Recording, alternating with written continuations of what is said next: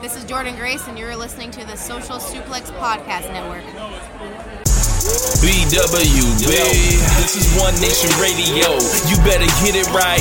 Rich Latta, James Boyd came to give them life. The Blackest Wrestling Podcast has come to kick all ass and drop it six feet if they kicking trash. Word, let me welcome y'all to something different. And if you dig it, man, you should let some friends listen. We be getting it in, this on the regular dude. Ravish and flow, but this shit rude. See, James don't rap, so I had to break it down. The whole network, man, we coming for the crown. Raps in the columns, I keep them both covered. Making the beats too, so the listeners can bump it. Hit us with the rating, yeah, I'm saying it's a five. Before you hit it, talk, bob your head side to side. It's One Nation Radio, and this is the beginning. It's Rich, and I'm here with James. It's time to listen to One. Nation. We got to the power of the pyramid. This is Mike Sempervive from WrestlingObserver.com. Check me out on Wrestling Observer Live every day. And also check out your boys, Rich and James, on One Nation Radio. Hi, this is Kenny Omega. We're listening to One Nation Radio. Check it out, guys. These guys know what's up. Big Kenny Omega fans, and that's all that counts to me. Goodbye and good night.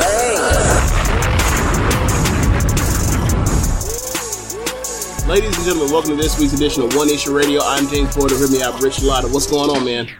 Chilling, man. Uh, just here for another week of One Nation Radio. We've got a fun show planned as always, or we're gonna make it fun. Yeah. Um, we like we didn't write anything to the format. It's a really like a light week for wrestling. Like if I had thought had the foresight to think about it before, we probably could, I could, should, probably should have said something to you earlier, uh, like over the weekend, and we probably could have got some votes in for or got the One Nation Radio thing, One Nation Radio awards in. But uh, that'll be next week. Uh, Rich says he's going to tabulate over the, over the weekend, and we'll uh, do it next week. But uh, yeah, man, like there are some things to talk about. Like I, you know, I think Rampage had some good matches. I thought that, uh, you know, obviously CM Punk and um, and MJF had a had a match that a lot of people think is like a match year contender. A lot of people, other people think is like, eh, went too long. But um, I'm somewhere in the middle between that. But yeah, there was a lot of stuff on the AEW side. You uh, are also part of the AEW stuff uh, with your um, uh, contributions to AEW's uh, Who We Are mixtape.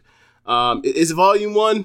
volume one. Volume apparently. one. I, I don't know if it's you know volume two, three, four plan. I don't know if they're gonna Mhm. like switch the concept or whatever to like you know like say like say you know all the Latino wrestlers get get something like that. Like I I don't know if if they're gonna take it that way, but uh, very happy to be on this one.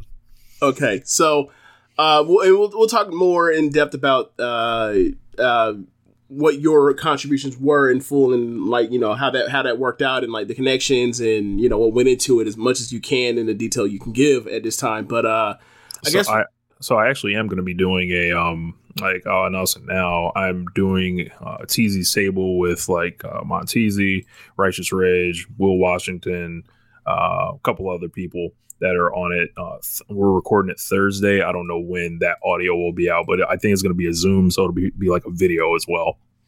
Okay. Okay. So, um, all right. So y'all look out for that, and uh, you know, uh, when we get to the AEW section, we'll, we'll we'll talk more in depth. But uh, I guess we start this week with more details coming out about Shane McMahon's um There goes departure the from money. WWE. Sorry, Th- th- there goes the money. there goes the money. so, oh man, so James, Fightful, yes. wh- why is Shane McMahon still so popular? He uh because he was in Attitude Era. He, and he does and he does a lot of stunts. that was so long ago. Like, Yeah. I'm like, your modern. I know WWE doesn't really have young fans or anything, but let's say like they do, the people that they do have that are young, like, why do they care about Shane Man at all? Because he was in the Attitude Era, and the Attitude Era is a holy uh was apparently like the greatest uh time of American major American professional wrestling ever. So like he was from that time, and he was I wouldn't say protected, but he was like booked at a certain slot to where he was like a special attraction.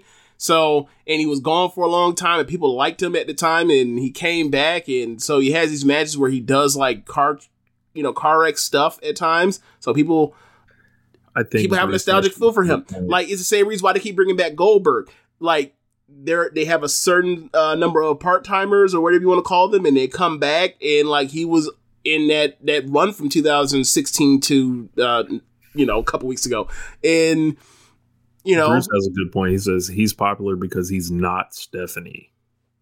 Uh, there's also that too. There's definitely that at play. Uh, people hate Stephanie. People have hated Stephanie because she was, you know, at at first when she was on TV, she was she was not good at as a character at all.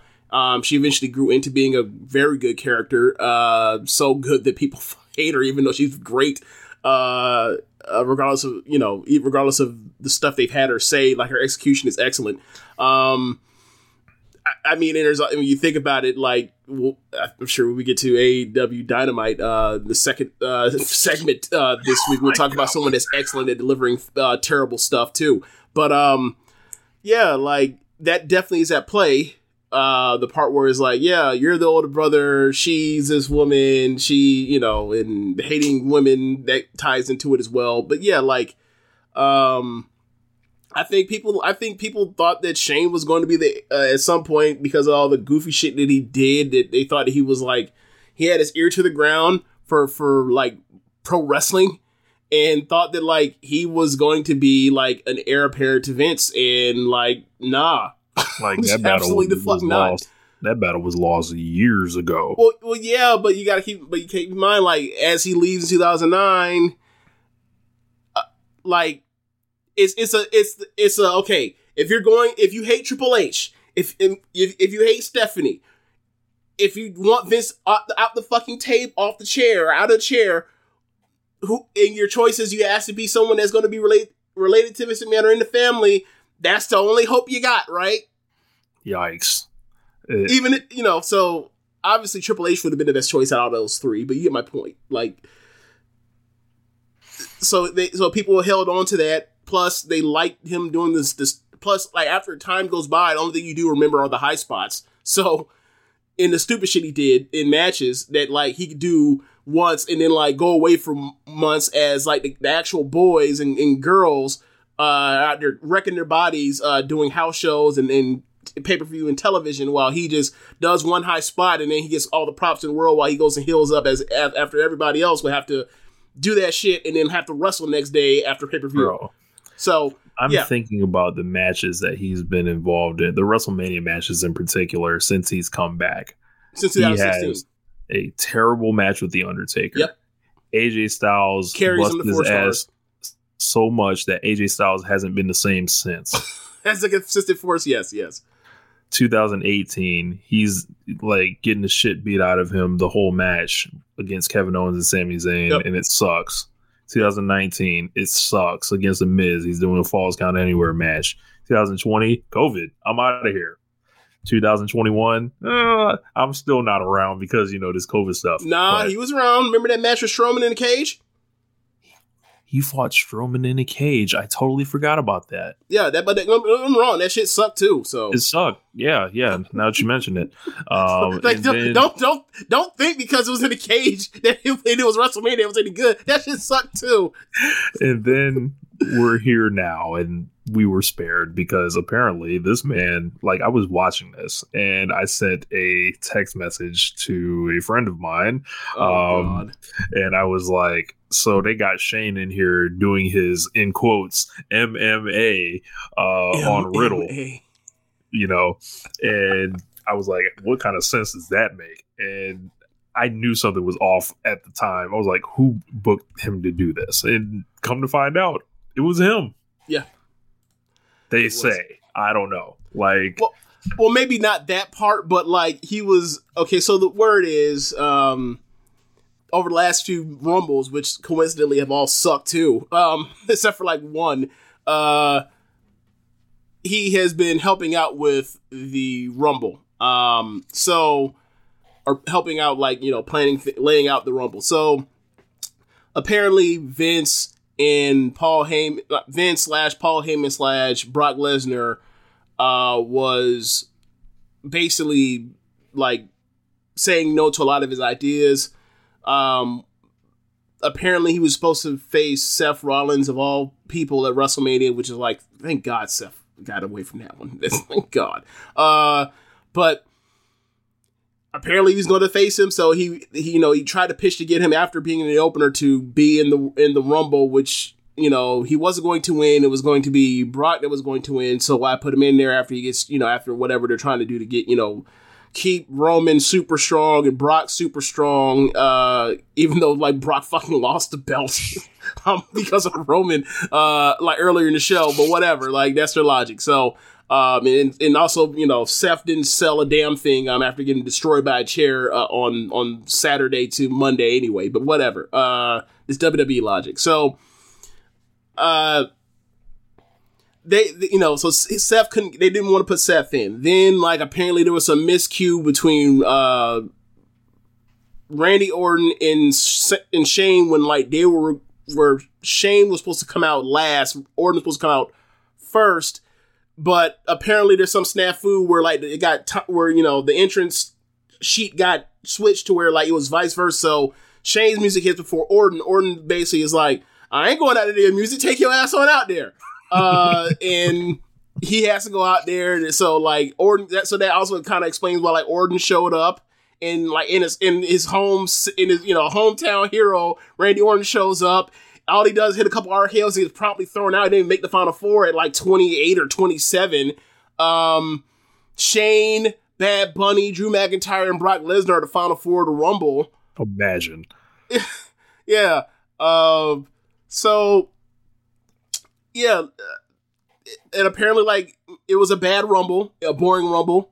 Um. So somebody had to take heat for it, and apparently backstage with you know all these ideas that are being shot down that he presented to try to get his thing over for Seth at WrestleMania.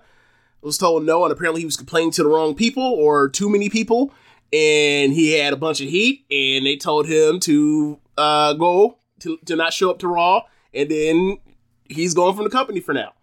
Um, so I, I just uh, So all the problems in WWE are now fixed. Right, right, right. Um, I, you know, so you know, there's obviously some scapegoating to that because, like, you know, all these ideas, the person that that's Look, okaying or yang or naying all this stuff is going through Vince. So when uh there's a bad match or whatever else, it's on Vince. If something's poorly booked, it's on Vince. So like, and you can say what you want to about Jim Cornette, uh, Vince Russo, um, Triple H, uh, Fit Finlay, T.J. Wilson, all the ro- all of the producers over the decades, all the uh, assistant bookers. It always gets funneled through Vince. Nothing even get nothing even like moves until Vince sees it and okays it. It's all Vince. So when the shit's bad, ultimately it's on Vince because it all nobody just does some shit without Vince's approval unless they're told they're allowed to ad lib on the mic every so often. So um this shit sucked. I'm sure some of it is Shane's fault, but Vince okayed okay whatever happened anyway. So ultimately it's Vince's fault. So whatever. Um yeah. yeah, and apparently, uh, Meltzer was saying something along the lines of, um, "When you're in that position, it's on you to take the heat. You're supposed to keep all the, you know, all the criticism off of Vince. You're supposed to be a yes man. You're supposed to fall on the sword for every fuck up he has. So, um, because of Shane, Shane probably figured like, you know, I can, I can kind of, I can kind of, you know, complain. Apparently, the fuck not. They even got his, his son out of there. Well, you know, as he talk about like uh people like Nick Khan and that damn Jim Ross, uh, you know, and that damn Triple H and whoever else is uh, uh that damn Paul Heyman when it came to uh Gallows and Anderson a couple years ago when they uh, Eric released him. Yeah, that damn Bischoff. Uh, yeah, like it's it's those guys are there to take the heat off of Vince's off the shit that Vince does. Vince is a mob boss, and the people keep falling for it all the time. Or Yeah. maybe they're just being diplomatic and they realize like you you got you can't get heat with Vince or whatever else. I don't know. Um, so they bury whoever you know was or Laurinaitis is another one another one that gets a lot of uh, shit. So when those people get the shit, so I mean, I'm sure all of it's rightful because like nobody's hit bat, or hits 100 percent, right? Or bats 100 percent. Uh, that would be 1,000. if I'm saying baseball, but I'm fucking up. But uh, I I think that like those people rec- recognizes Vince, but they play, they're playing dumb too because that that's that's how Vince wants it. Vince wants it to be like, hey, you, you see this person or whatever else, or I need to bring you in or whatever else, or if you want a job in the future, you don't really bury Vince right now. Like back in the WCW days, yeah, people that buried uh, buried Vince, Vince wanted to uh, pay pay them to make them take back every word they said. But now that's not really it doesn't really work that like that way apparently. So now it's just got to kiss Vince's ass. Well, I guess it's time for the Shane McMahon pack to be put in the air. So just- those those on Twitch, you can see I got the cigar ready. So He'll be Shane, back. get up. Yeah, he'll be back one of these days. Um, but yeah, man. Um, yeah, they he fired his own son. That's if you don't find a comedy in that, that's just that's hilarious. Yeah, that one. That one's not good, man. That one is not good. Uh, so I guess we go from Shane, and as we talked about these WrestleMania plans, um, we can go into the Elimination Chamber talk uh, talk about what that card looks like.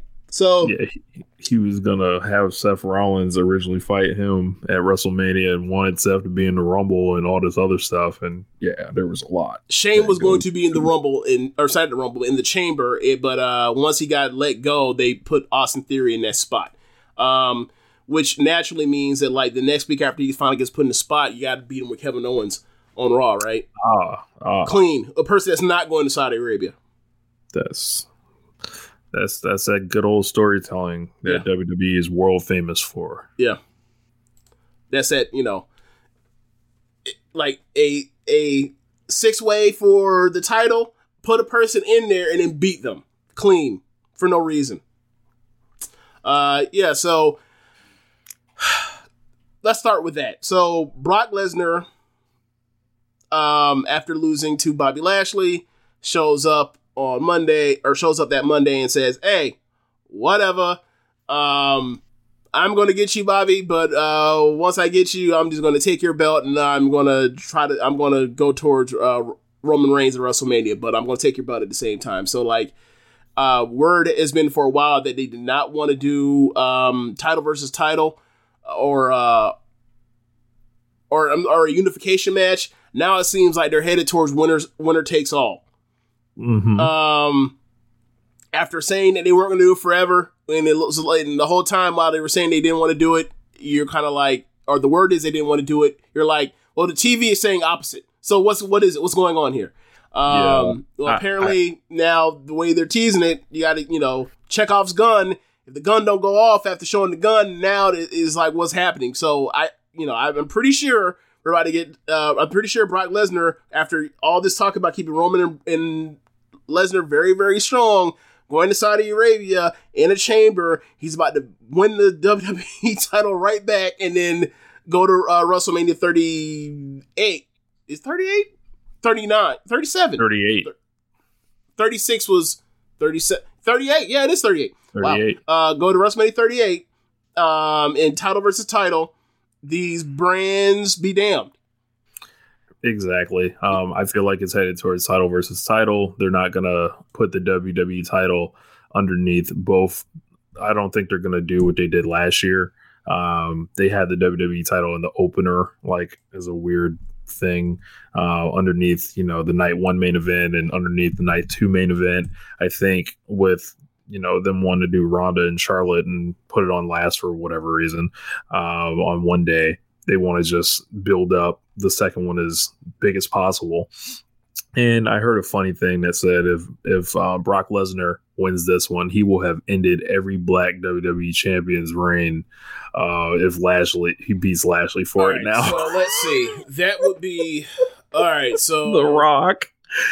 No, no, no. Wait, wait. He hasn't. That means he. That wouldn't have meant that he he's ended every black person's reign. He's he just would have stopped every black. He would have took it from every black champion that's been around because uh Bobby's reign got ended by Big E. Correct, but he's he's he's If he finished, he he will catch Bobby this time to be the only one that's, that's the only like I guess the Highlander, only one that's still around. Yeah, I Yeah. yeah, yeah, yeah. So, Like- so yeah, yeah, like, yeah. yeah. So I Um, say that. so it'd be I. Kofi, Big E, Lashley, uh, The Rock. The Rock. Is that it? That's it. 60, 60 years. Wow. Yeah, 60 years. Okay. you know, Um, Rock. You know, owns us, bro. He owns us. All right. Uh, you're saying that into the internet. I'm not. You just be whooping us. Well, it is fake. look d- dumping us on our on our heads you know but um yeah man uh the elimination chamber it is nice that they have someone someone resembling some type of youth uh in there with austin theory. I mean we know why he's there. Um i think they have uh riddle involved with this and seth rollins. Um i can't think of the other people though. Oh, so Riddle, Seth Rollins, uh, Austin Theory, yeah. Lashley, um, Brock. So there's one person missing. Get your merge. Yeah, I'm blanking right now. Hold on, let me pull up the wiki. If my computer, Big E. no, Big E's not in it. Can't You know what? It's not Big E because they moved him to SmackDown. Yeah, he's on SmackDown. Yeah, yeah, yeah, yeah. Yikes. Um, is it AJ Styles? It is AJ. Okay. Man, would would be nice to, to, to give AJ Styles something He's not winning. For for look for for carrying almost carrying that luggage around all year. Oh Man, yeah. I, almost boy. Like I guess maybe he wins the Andre, but outside of that, like there is nothing for him. So yeah, I actually have the card. with me. Yeah, it's exactly the people's Bobby Lashley champion versus Brock Lesnar, Seth uh, Rollins, Austin Theory, Riddle, and AJ Styles. I, I don't know if you noticed, but like Seth Rollins is now like his name isn't just Seth Rollins; it's Seth freaking Rollins now. yes, he's a gimmick, a total gimmick. I, I don't know why. No, like if you want to call yourself Seth freaking Rollins, I, eh, cool, but I don't. Freaking. Yeah, yeah, I get that. Yeah. But why would you add that like officially to the name? because Seth Rollins is a geek among geeks. In the storyline, out of the storyline, anywhere you want to name it. Sure, I guess. Interacting interacting with the fans, interacting with other wrestlers. Geek. Look, man, I cool, but I don't understand how that what that has to do with turning it into it. Like, how do you? How is Seth freaking Rollins more more uh more? Marketable. How's that more like? How's that easier to to to sell to advertisers or whoever else than just Seth Rollins? I don't get that. Like, and I Because they don't sell Seth Rollins to advertisers. They sell. WWE.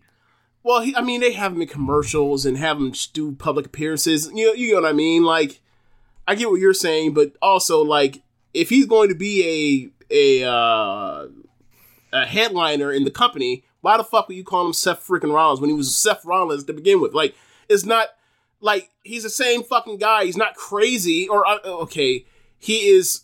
He's playing crazy, but he's not like he's turned into the fiend or or like you know or like Alexa Bliss right now. You know what I mean? Like that would that would need an actual change in name or whatever else. This is just uh he's doing this goofy gimmick.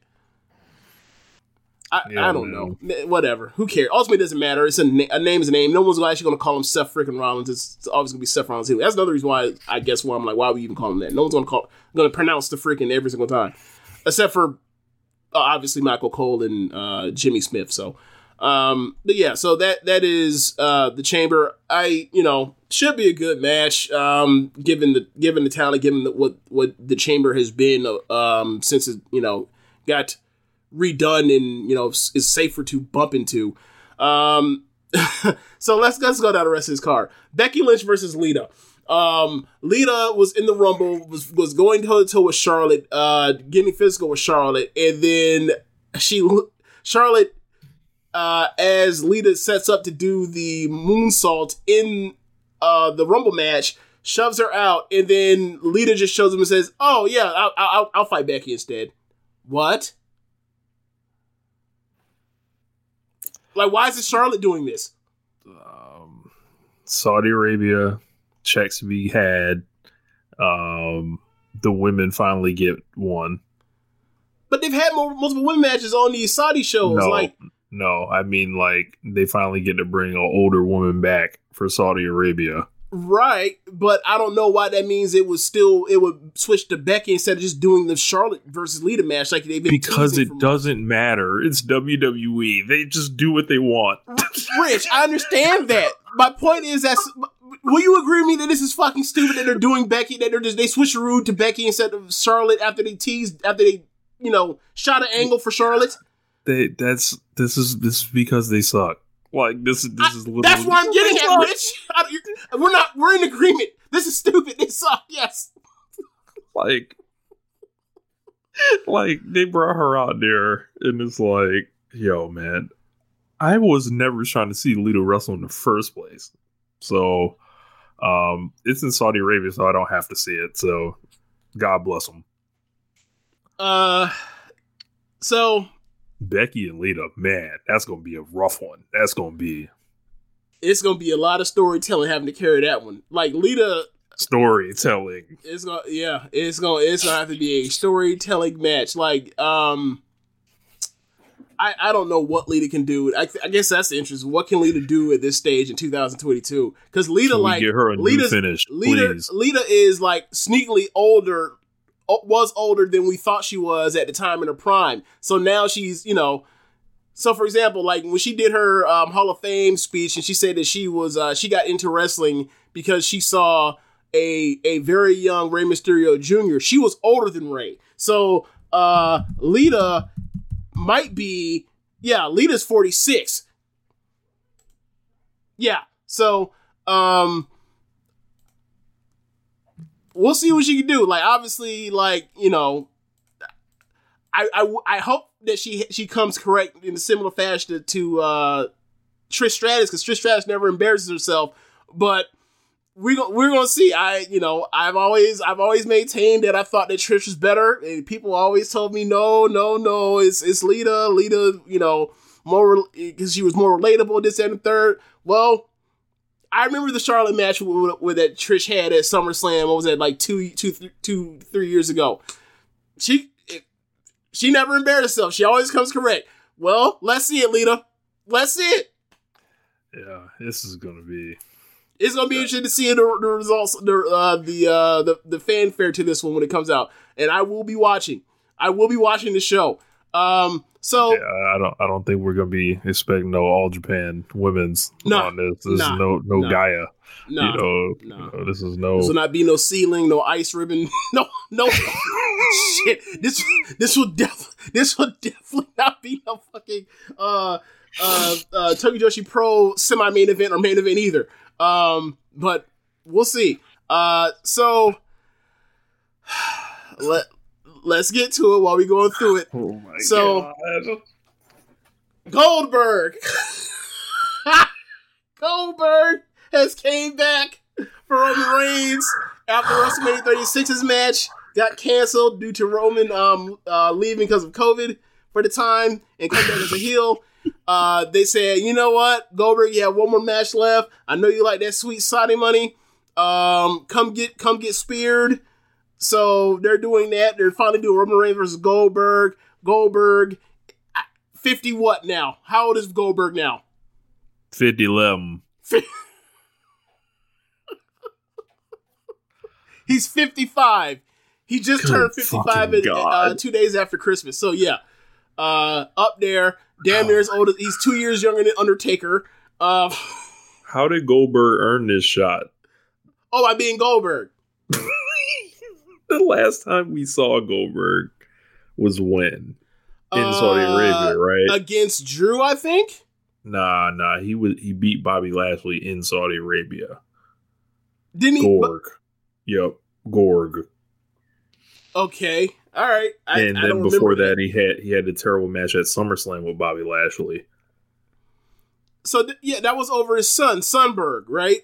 Yes, and then But didn't he have a match with? Didn't he have a match with? A, no, that was the WrestleMania. That was WrestleMania.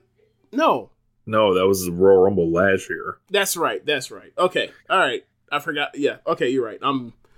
I'm Yeah, forgetting these. I'm forgetting these Goldberg appearances. You know, that's haven't seen the following company that far. So yeah, man. Like spear versus spear. Good luck, Roman. Yo, we gotta look through like Roman for like all of these like Saudi Arabia shows and WrestleManias and be like, hey, what's the median age of his opponents at WrestleMania? Because like, Rich, think about like this, right?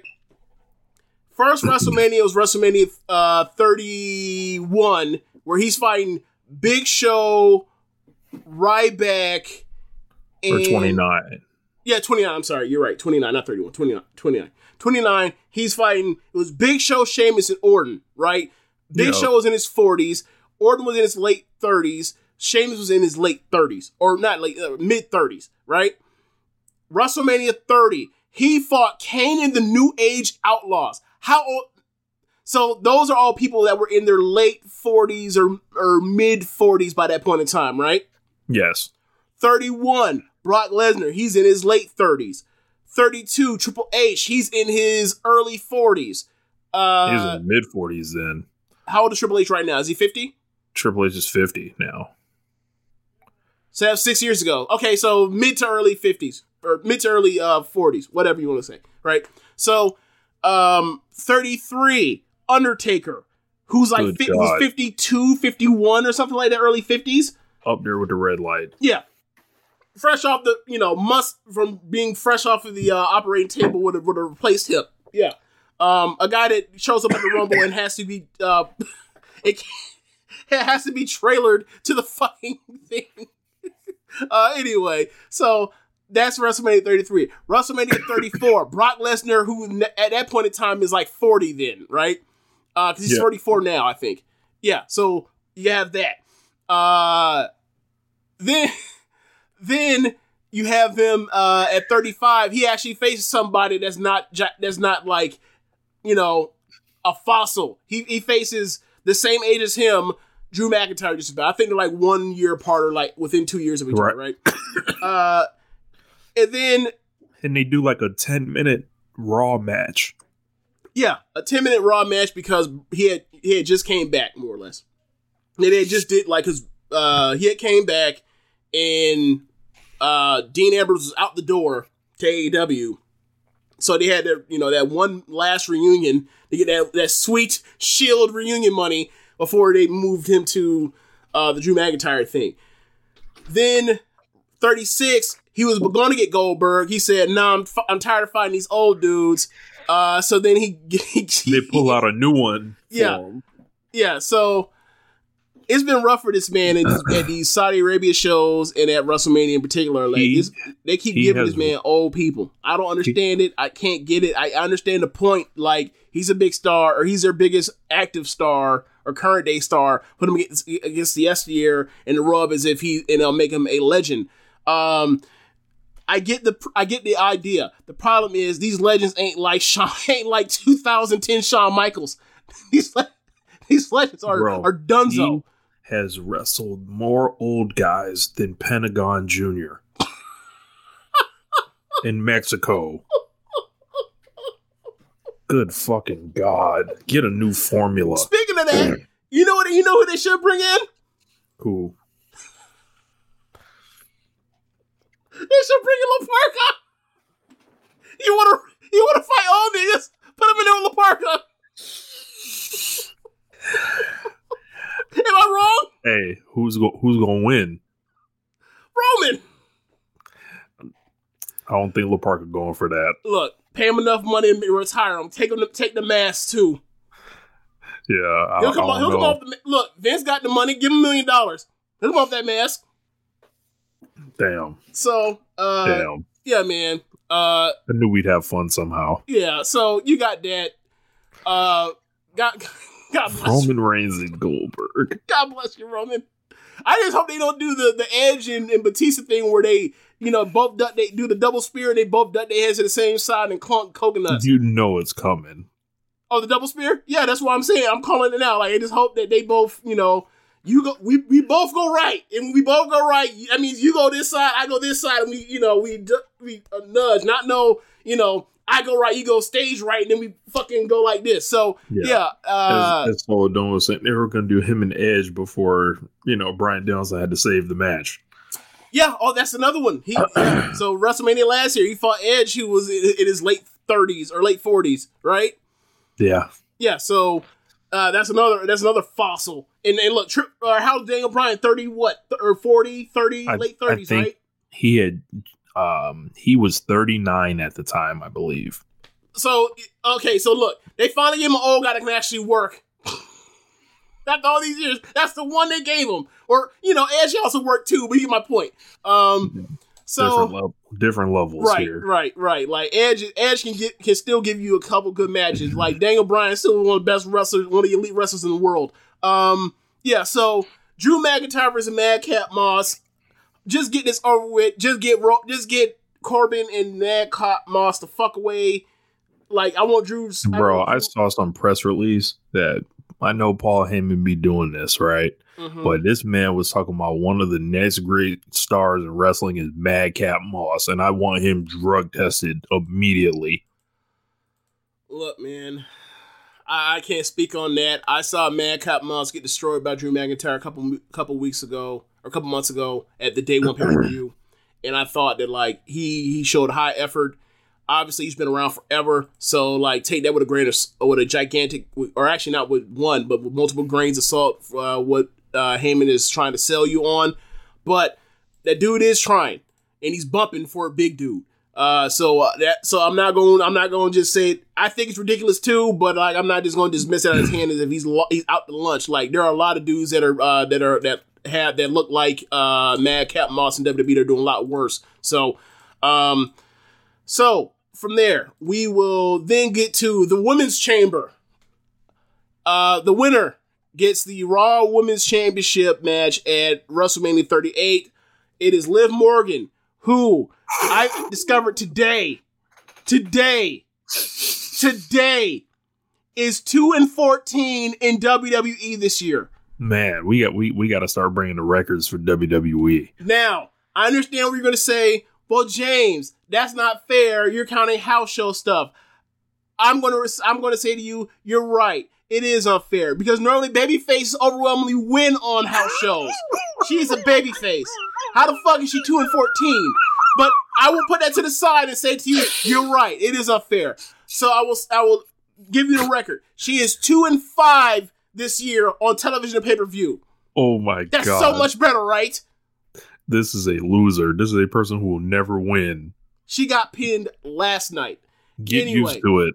L- look, look in the camera. I'm going to like I've got the power of zooming now.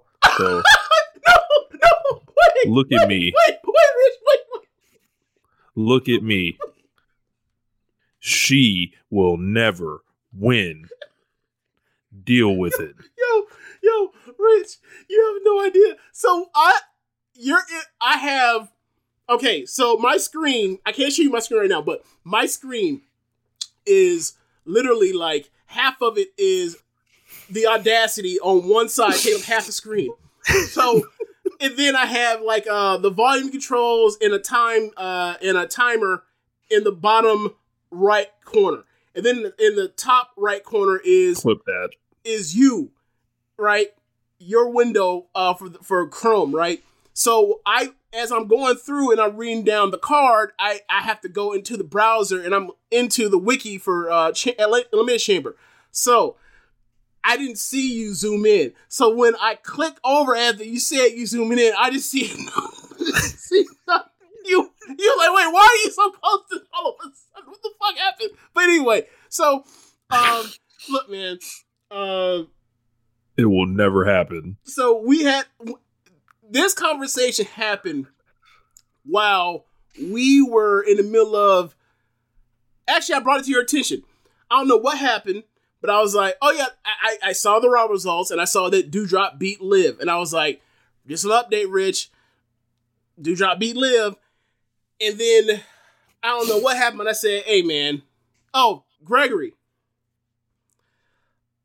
Masaryk said, is she the Dakota Kai of the main roster? And I had never once considered that, but he's absolutely fucking right. He's absolutely right. And like the only way that is not like just ironclad and put together is a part where like Dakota is way more talented than her. So like Yeah. but but as far as the positioning of like somebody that, that a lot of people will believe in and want to see do well, but the Booker has other plans. And the Booker has, has shown you over and over they have different plans. So I then presented to Rich that I said that I thought that Starlight Kid, who is 20 fucking years old, will win the white belt before she ever wins a Raw SmackDown uh, women's singles title. And then Rich's response was, Shit, I think that Charlotte have won the Rumble before she before Liv ever win the fucking run of the SmackDown Women's title. Now, now, for those that do not watch Stardom to understand why that is so fucking hilarious, Starlight Kid, I think, will eventually, if she sticks around, doesn't retire. I believe, given how she's already one of the five most over people in the company, as far as moving merch and all that kind of stuff, will be a Red Belt champion if she sticks around for it. If I were to ask me what year she wants it in, it'll be 2025. This man is betting on. This man is betting that sh- this woman who is 20 years old will not retire in the next three years, basically, before Liv even gets a fucking gold watch football season reign. That's what he's betting on. Yes. Like, That's mean eh, as fuck. look, there are a lot of things that are working in my favor. I feel like one, they don't give a fuck about Liv. They never have. Two, they could cut her any day now. Three, you ever read a Liv Morgan interview? All the people that she wants to wrestle, they don't wrestle for WWE. So I, I feel like you know, uh, you know, those budget cuts eventually they're gonna swing around. And hey, quiet is kept. Liv Morgan's not as young as she once was. Rich, Liv Morgan has been her first match in 2015 Right. So like as far as her doing like in the- WWE, or at least like In- I actually, the- I think I think actually their first match was ever ever WWE, but that was 2015. and and I'm not saying Liv is old or anything. What I'm saying is like she's kind of got that thing Bayley had going where it's like you're doing this youthful character. How long are you going to do that? Um before, Oh, the, oh, Katy Perry syndrome, yeah, before like, you know, Teenage late- Dream. You're 30. your- Stop. your late tw- exactly like she's she she's gonna be 30 soon so um yeah i, I Even Avril Lavigne's not doing the skater uh, girl shit anymore, skater boy shit no more. look Yes. they got they got Cora Jade right in nxt ready to just slide into that role like i was talking to josh the other week i was like you know in wwe and we were kind of like bullshitting it was like no one is actually ever different it's like the person just like the new person just fills the old person's role and it just goes all the way Yeah, back archetypes. to hogan yeah, yeah. archetypes. So like Cora Jade just slides right in to start getting beat like a drum, um, you know, as Liv departs. Yeah, uh, like I mean, look at look at a lot of the women in NXT over the years, right? Like, I don't know when the first rocker chick was. Not not saying whether it's metal or whether it's punk, right? Been a lot. There's always a rocker chick, whether it's Shotzi, whether it's Rhea, whether it's uh Cora Tony- Jade now, whether it's uh or whether it's Toni Storm, whether it's uh I almost called her or, or Ruby Ruby Riot. There's always Mhm. one. So yes, you're absolutely right. yeah. So Starlight Kid, Red Belt champion. You heard it here first. Before Liv Morgan ever. think, think of all the things. Think of what you're betting. You see, you understand like all the all the peril, all the pitfalls that come into that. Like I'm tw- saying this years- while knowing I'm saying this while knowing she could win the title on accident, like Nikki Ash Right. or something. Right. I'm still taking Right. Starlight. right? Yes. Wow, wow. I also like you call her Starlight the same way that you call like Thunder Rosa of Thunder, or it's like that's not that's okay. Whatever. Yeah. You know, Thunder. You know. Her name. You know. Right. Like, did you call one two three? Did you call Waltman one two three instead of Kid? No, you called her. You called him Kid. Anyway, uh, so, um, yeah. So, I don't know why I just brought up uh Starlight Kid's uncle like that, but whatever. Uh, you know the kid, the, you know the, Yeah. the illustrious the- the Kid, family, Yes, yes. the Kid family, Dynamite, You know, Jason. slash one two Kid, Jason Kidd, you dumb as shit. His wrestling alter ego, Asen, uh, Gabriel Kid, as Yes. Cruller says. Yes. Yes, Yes. yes, lots of the kids. yes, Tyson Kidd, another kid. Him too. Him Uh, so let's let's continue down with with uh this this card. Yeah, man. The rest of that, besides Liv, I, we just went on on Liv for so long. I didn't even mention the rest of the people in it. Rhea. Ripley, Kid Capri. yeah, kid in play. All right, so. All right, I'm not. I'm not about to do. I'm not about to do kids forever with you. I'm not doing this. I'm not going to do this for the rest of the show. Do, do we make a pat to stop? Do we make a pat to stop? Can we stop? Are we going to? I I think the rest of the show, any any kid we can think of, Oh just god, god. All right, fine. All right, so so also in addition to Liv Morgan in this chamber, you have Rhea Ripley, you have Bianca Belair, you have Doudrop, you have Nikki AS, uh, ASH. Or, I'm sorry, ASH, and also uh to be announced. So like that means that's gonna be like a who else is on Raw? I think like is Alina on Raw? She is. Yes, that's Um, right. Bianca, yeah, beating her ass. Um, Unless they put Ronda in that shit. They, I mean, if they put her in the chamber, what's the point? They just did it with Brock. Right, but the winner, but the winner of this one gets a shot at the uh at the Raw Women's title I want both of y'all. again. Again. Again, Run it bike. look, I mean this. the amount of people that are really hoping and wishing that that uh, Bianca backdoors her way into like in a weird way. This is eerily similar to the Hangman Page thing, where it's like you lost, and it's like, all right, well, build a head of steam and get you some redemption to go to the title because you had months to do it. Oh no, y'all didn't do it. Y'all just microwaving the shit. Okay, like obviously it's way worse because at least there there was the part where like he failed one more time before he finally got in. This is just like Nick or B- Bianca has just been just hanging out ever since uh pretty much she lost the title in or I mean well Survivor Series. So she's been hanging out since Survivor Series. She she got squashed at SummerSlam, was in DQ non-finished city. Don't beat anybody for real at Survivor Series. Hang out and fill time in a Royal Rumble. Don't actually let her beat anybody. Right. Zone. So I don't know if they're just trying to suppress that until they can get her to WrestleMania. Even if she wins at WrestleMania, I It's not a good story. Still, met- yeah, I would never move off that. That did not need to happen to her. At Oh, yeah. This does not like this. That does not cure anything. That is a bad story. That is that is not a story. This is filling time on a calendar, keeping somebody kind of just away until the calendar flips over to the date you want to do it at. Yep because there was no re- there was no redeeming quality to this at all. There was no Like, there's no growth. There's There- no reason why no growth, no failed. change, Nothing. no like no new finisher, no nothing. Just like I I failed and I chilled out and I'm back and yay! Like this this was not like this was not Tam Nakano rebuilding herself after losing to uh, Giulia on uh, on that October third show, uh, 2020. It was not. This was not like uh even Hangman like you know fighting for more than just himself, fighting for Dark Order at the time. It wasn't. It was just all right. Uh, put me in, just put me in a, in a in a storage closet until it's time, boss.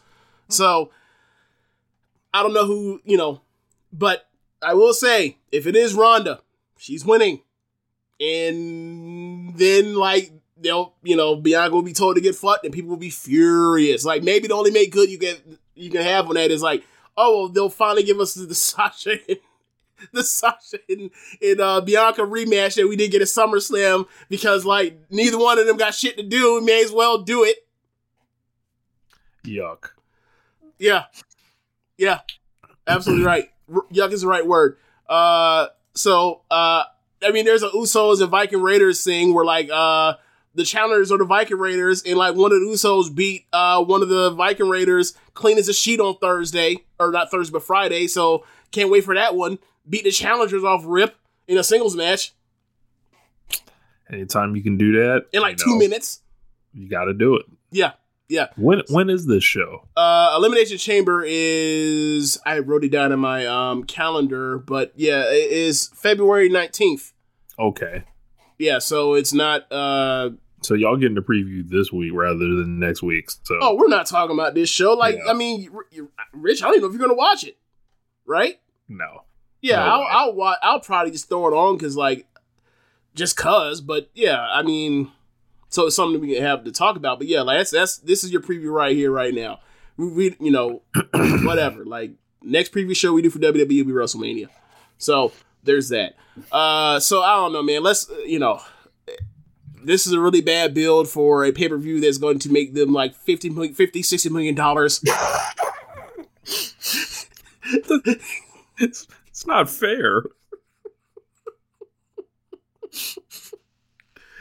Whatever, man. Like, They uh, are what? beyond. They are post. Um, you know, they are post quality. Yeah. know.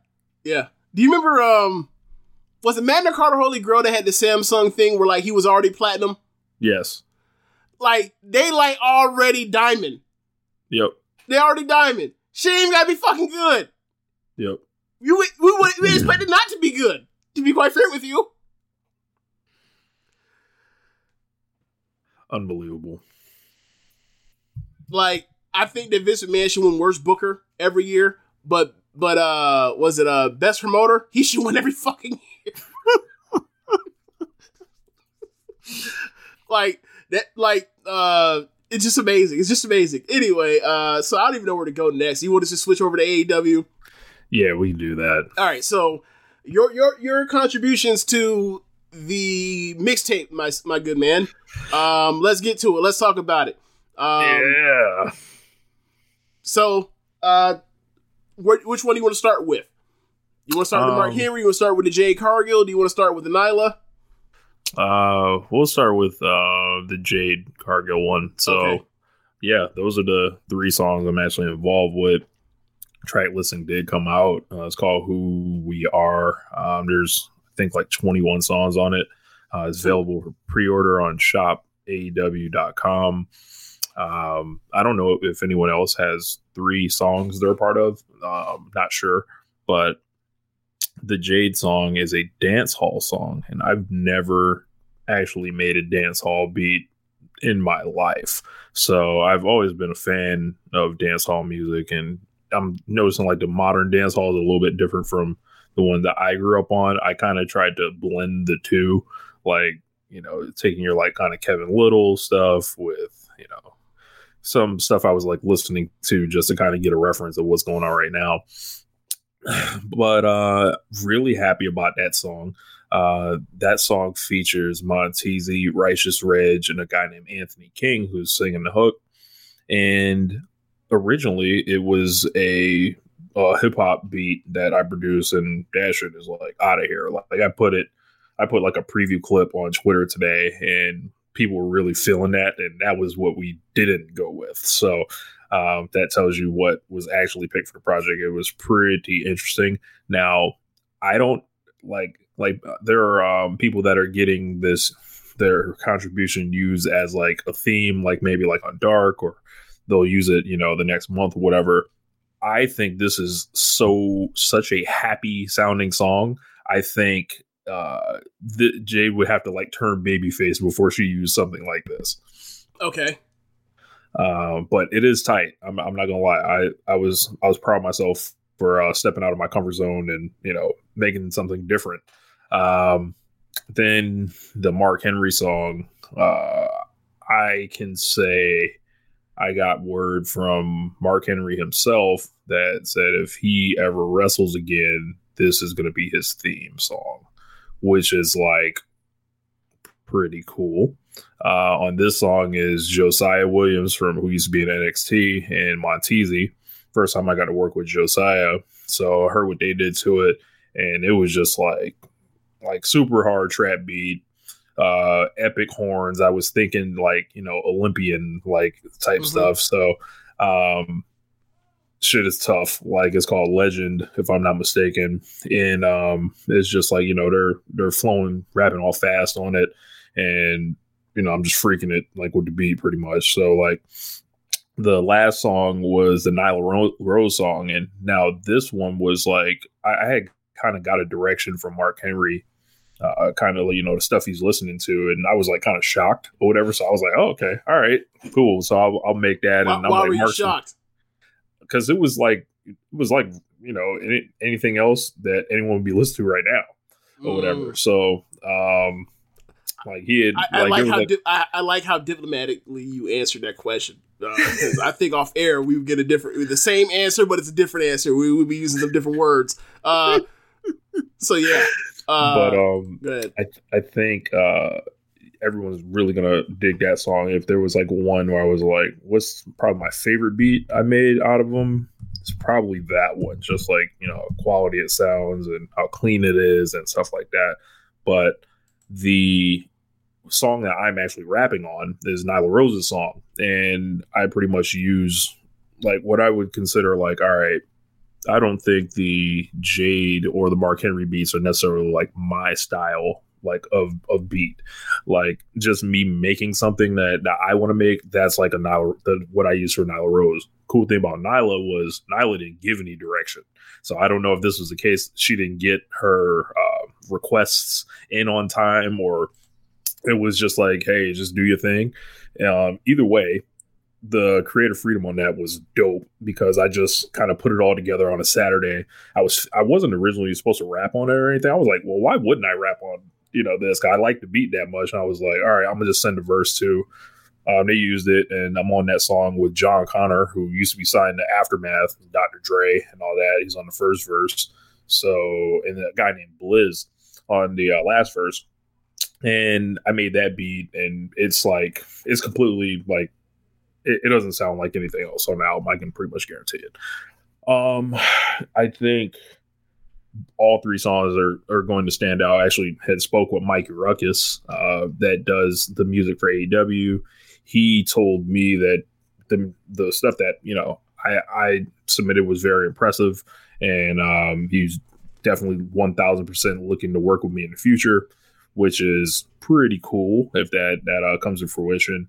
And um, I, you know, saw a lot of people talking down, you know, uh, on this whole thing when it was rolling out, and as the information slowly gotten out there, and I want to thank AEW for like the proper kind of social media push with it because we were all, you know, wondering how much they'd really like get behind this thing. Like they've been promoting it on TV, on the internet, on the tweets. Like as far as like the the dark shows, uh, they have wrestlers doing like profile pieces for it. They had the big press release. The Bootsy Collins Foundation is involved with it. Uh, he's actually going to be on the intro of the album. That's pretty cool. My mom was a big Bootsy Collins fan um, when she was growing up and that, that's really cool to like just have your name like splatter with all those people like um, you know your your Mega Rans, your Jon Connors, Montezis, stuff like that. And I'm right there in there with them. And a lot of people are like, "Hey, this is overdue. You you know you deserve like this this thing." And I had a lot of people show me love on like Twitter and all that. So thank you guys uh, for for reaching out like that. But you know, it's it's amazing like what happens when you like kind of just meet people and because this isn't no new thing like as far as like you know the stuff i've brought to the to the game to the game of rap or whatever. So um, I, I think you guys are going to be really impressed on you know the the contributions I made production wise, and then also you know I actually got to rap on it with with Jon Connor, so that was pretty fun. Yeah, it's really cool, man. That's really cool. Uh, was there? So you only sent three, or did you send anything else that didn't make the cut? nah, just those three. I mean, three for three out there. Yeah. Okay. Um. All right. So I guess we uh we talk about the week in AEW. Like, I mean, I I don't really feel like going through show through the show. Like, uh, let big first things first. Big thing. BetMGM has an unreal deal for sports fans in Virginia. Turn $5 into $150 instantly when you place your first wager at BetMGM. Simply download the BetMGM app and sign up using code Champion150. Then, place a $5 wager on any sport. You'll receive $150 in bonus bets, regardless of your wager's outcome. And if you think the fun stops there, the King of Sportsbooks has plenty of surprises in store. Check out daily promotions, same game parlays, live bets, and so much more. Download the app in Virginia today and get $150 in bonus bets instantly from your first wager only at BetMGM. BetMGM and GameSense remind you to play responsibly. See BetMGM.com for terms. 21 plus only, Virginia only. New customer offer. Subject to eligibility requirements. Rewards are non withdrawable bonus bets that expire in seven days. Please gamble responsibly. Gambling problem? Call 1 800 Gambler. Promotional offer not available in Washington, D.C. CM Punk versus MJF in Chicago. Um, I have not rewatched this match. Uh, when I did watch this match, I was dog tired, and when I and, and I know I normally see I'm dog tired, and I always talk about how like I didn't sleep for the last 48 hours. I had like four hours of sleep or three hours of sleep in like three days, like like 72 hours. It's like I was I was fighting for my motherfucking life to still watch that fight, that watch that match. But um, I uh, I enjoyed the match, but I was really alarmed when like MJF came out at like nine ten, and I was like, "What is this?" And um, you know, like once the once he gets caught with the choke, I thought to myself like, "Oh, they're gonna restart the match," and sure enough. Um, the, the, the, the tape is getting seen by Remsburg. Remsburg restarts the match. Um, and I- just got to say, like, I thought the Pepsi plunge was cool. Like, I, I never knew what a Pepsi plunge actually was until then. Because I always heard people talk about it. It was CM Punk. I just never seen him do it before, and I see why he never used it because like he hates Triple H, right? Um, so there's that. Um, I thought the closing stretch was was really fun. I, I thought it was a I thought it was a damn good match. I just thought that like it just went way too long. I thought that like they had a they would have had a you know I don't, think I'm a genius at like saying that like this forty something minute match would have been better going thirty or you know twenty seven or whatever. But um they did what they did. Um and people that a lot of people like love the match, you know, giving it for over four and a half, whatever else. Like, I'm not going to argue with you. It's just for my taste. After seeing a match go 30 minutes that was killer like that weekend um, between Giulia and Mayu, uh, and comparing it to this, like it just pales. It just paled in comparison as far as the work. Um, so I, you know, for me, also like another part where like I saw it come from a mile away. Like once they zoomed in on him and like MJF gets thrown into the ring, I, like I was like, because like you know, I was like, oh, he has the ring. Like as he's rolling the ring, you can see him like covering his hand, like he's covering for an object. Like, oh, he has the ring. So he decks him, and like I guess the crowd was like surprised or just didn't see it either. They were like, okay, well, Wardlow's gonna finish him like on some um Young Bucks and Adam Page against Kenny Omega shit. I don't know. But like decks him pin and uh pins him and I was like, well yeah, all right. Like he went he beat CM Punk in Chicago. He gets to hold this over people's heads forever. There's more heat for CM for uh, not CM Punk for MJF. Um so like as far as who was going to win, I didn't I didn't I was good with whoever winning. Um now that MJF has won, I think even better. Um and like I think there's a rematch, and I think the rematch will be sooner than um than like a normal big rematch is in AEW, but may- maybe even a pay per view. But um yeah, I thought that like from booking perspective and everything, I thought they did more or less everything right, except for not putting it on first.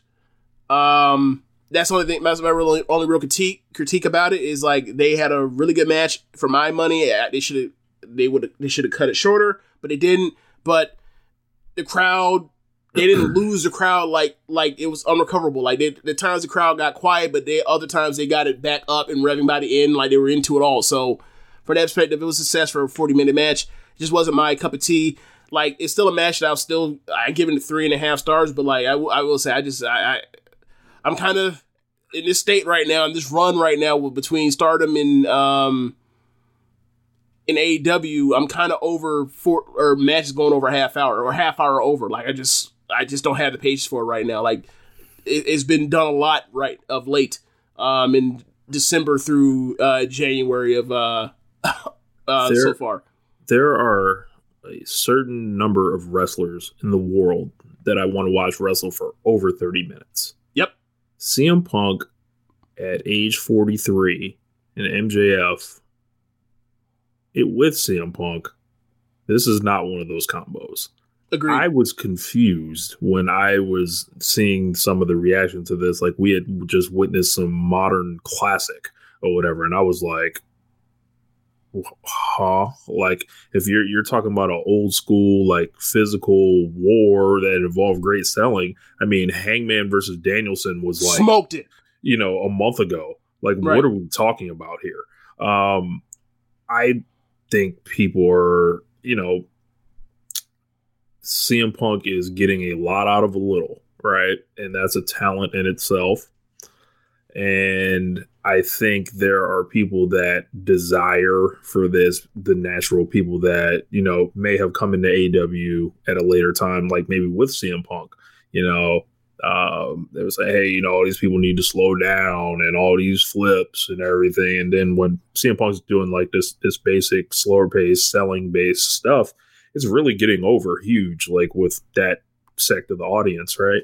But when I'm watching this, I'm like, I don't think this holds up like to, you know, like you told me like this is like Bryan and and, and Kenny Omega. No. Um, Hangman and Bryan, no. Like, stop this. Like his match against Eddie Kingston was like your four and a half CM Yep. Punk match. Yep. Like that's what you're like, you know, going 11 minutes all out. Um, you know, this was like it felt long for the sake of being long. At times, there may have been a business element to this. Um, keep CM Punk on screen as long as possible in a big match. Uh, and this actually didn't do the killer rating that people would have thought it did, which uh, speaks to a point Josh from Keeping It Strong Style was making. Maybe they missed the peak uh, as far as like the feud. They built it up for three months, and it was like by the time the match came, it was almost like, oh, whoa, we're here. Like it, it's happening. And I was like, I didn't, I felt like the match was kind of hot, but then like I would have thought it would have been a little bit more thunderous as far as environment wise, um, you know, going into it. But that, you know, they they slowed this thing all the way down, and they were. It felt like they were trying to do like Ric Flair and Harley Race, and like, you know, I. I'm tired of. I, I hate to say it, but like the, the tribute act stuff, like I don't know, man. Like MJF when he when he's falling in out of the figure four around the ring pose and falling on the ground, like I'm sorry, like this is not a four and a half star match. Yeah, Like- like, you're not like understand CM Punk, Mr. Punk. You are a huge Bret. You are not Bret fan. Hart. You are not fucking Bret Hart. You're just not. There's no shade to that. There's very few motherfuckers ever been Bret Hart in the ring that I've ever seen my own two eyes. I don't think there's even. I don't think I've ever seen twenty of them. Right. That's really hard Like- to fucking do. You're great. You're just not Bret Hart. Right. Like this is not Kazuchika Okada and Will Ospreay. Like I don't. This should not have. This like, ain't that one Utami and Shuri. right. Like this is not. Just shouldn't be going that long. Like I and this should have went like 25 minutes and you know whatever. But I think it was a lot. It was very ambitious. Kudos to them for for reaching for the stars because somebody got to. But um as far as I loved how it was booked though. Like I'll say that I love that MJF would have won this match because I would have done the same thing. Won it twice. Won it twice. Um, uh, this is a company about youth. Um, they just showed you in back to back months, like Hangman putting away Bryan Danielson, MJF putting away uh, CM Punk. If you're crying about either result, there's another company uh, that that is on the dial right now where you can watch the old guys thrive, uh, or you know, you want the old guys to win. There's a there's another uh, promotion that can do that for you. But this like was a clear message that it was like, yo, we've got stars like Hangman Page, MJF, like, and it is like, you know, the message is, is clear. Are they always going to win? No, but they're going to get wins at the right time that launched them to, you know, different stratospheres. And I think it's really cool um, that, you know, even, you know, they had to do it dirty and stuff like that. But I mean, who That's how doesn't? MJF wins. That's That- how that's he par wins. for the course. That's par for the course. like he, he beats everybody like that. He beat Darby like that. Like it's He always wins with a ring. He always beats somebody with a name with a ring.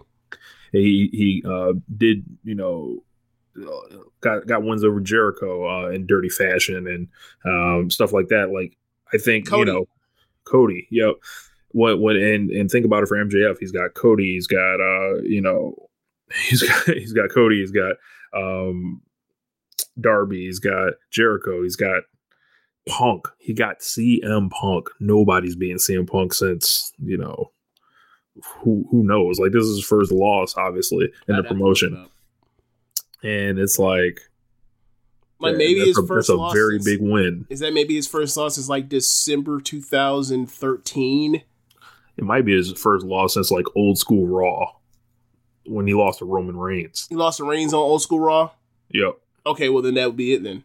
yep, I was I had totally forgot about this. I was thinking like that one time when like the Wyatts had pulled out or when he faced the Wyatts or faced the Shield or whatever else with Daniel Bryan and like one of the two factions yanked the other one out and they were left to hmm. die and fight for their own.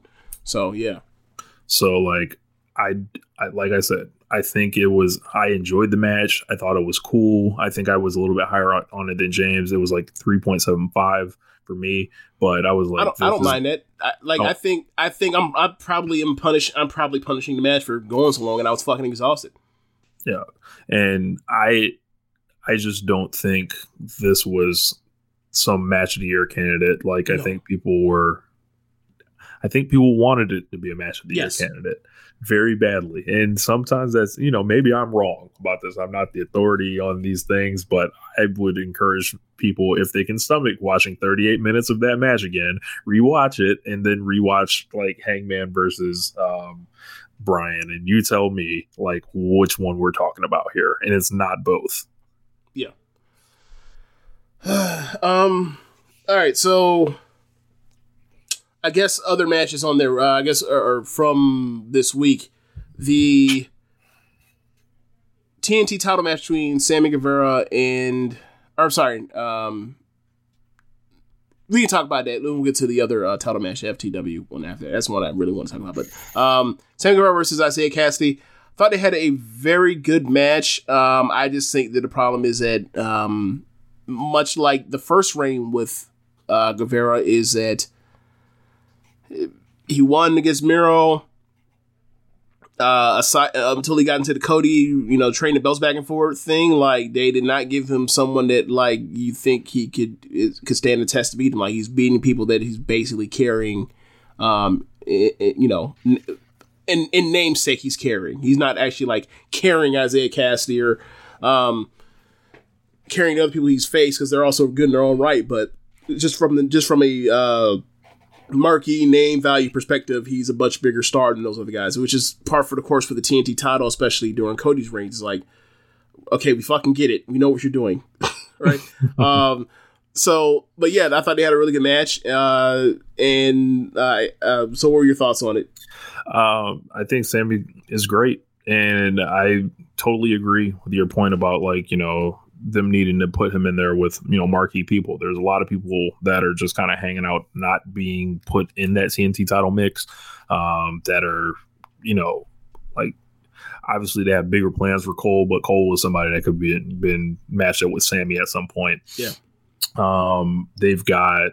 Uh, they've got a lot of people on the roster. They've got Team Taz, all those guys like Ricky Starks could be stepping up uh, to Sammy.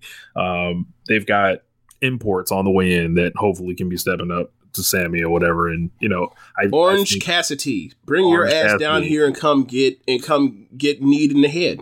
right? Like, and then like y'all need to like feed this guy like some some some names and It ain't even got to be some. to it. It. It, can be two during this reign, but it has to happen. Like, there's a reason. Like, you will figure that they did the the the the two matches with Cody, say as a set way of saying like it's like a reset. to reset and say, okay, like we know that he's going to give you the matches, uh, but he was wrestling these smaller names that can, that we knew weren't threats, so people were kind of bored with his title, even though he was having great matches. So we do the thing and restart it, and first thing you do is go right back to what made people say that they were they were kind of wanting him to come off the belt anyway. So it's like, all right, at least the Darby we get the Darby confront uh, face facing after this match where after he beats um after he beats Kassidy, AHFO comes in, Darby clears the ring, they go face to face. So like I'm in, so that is definitely somebody that Yeah. I'm interested to see because you know Darby and and and Guevara they're they're great together. Maybe they can do a three way even with those with Andrade and Darby. Okay. Um yeah, yeah, that'd be cool. That'd be great. Um yeah, so I'm I'm with it. Like whatever, you know, Darby and Guevara go face to face, I'm with it. Put it pay per view. I'm, I'm, I, that'd be great. That'd get them off to, you know, like get, get You know, uh, I got an idea. challenge involved. Sorry. I got an idea of a guy that can give Sammy Guevara at a certain point. Chris Jericho. Yeah.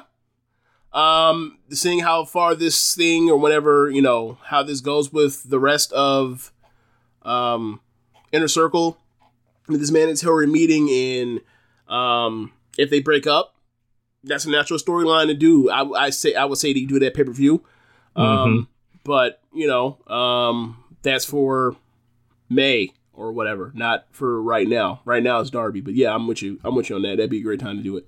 Um, and then after know, that, like Dark. well, after that, Jericho basically Pac? goes to. yeah, but it, uh, I almost feel like if you put Pac in a title match, you got he has to win. He has to win one fucking eventually, right? Like, like if you do the Pac, let that be the let let Pac be the TNT champion. Like when you want to put the, take the belt off of Sammy. Uh, so so so yeah. Um, but yeah, like I, I would love to see that match. Um, so the real the the, the real uh.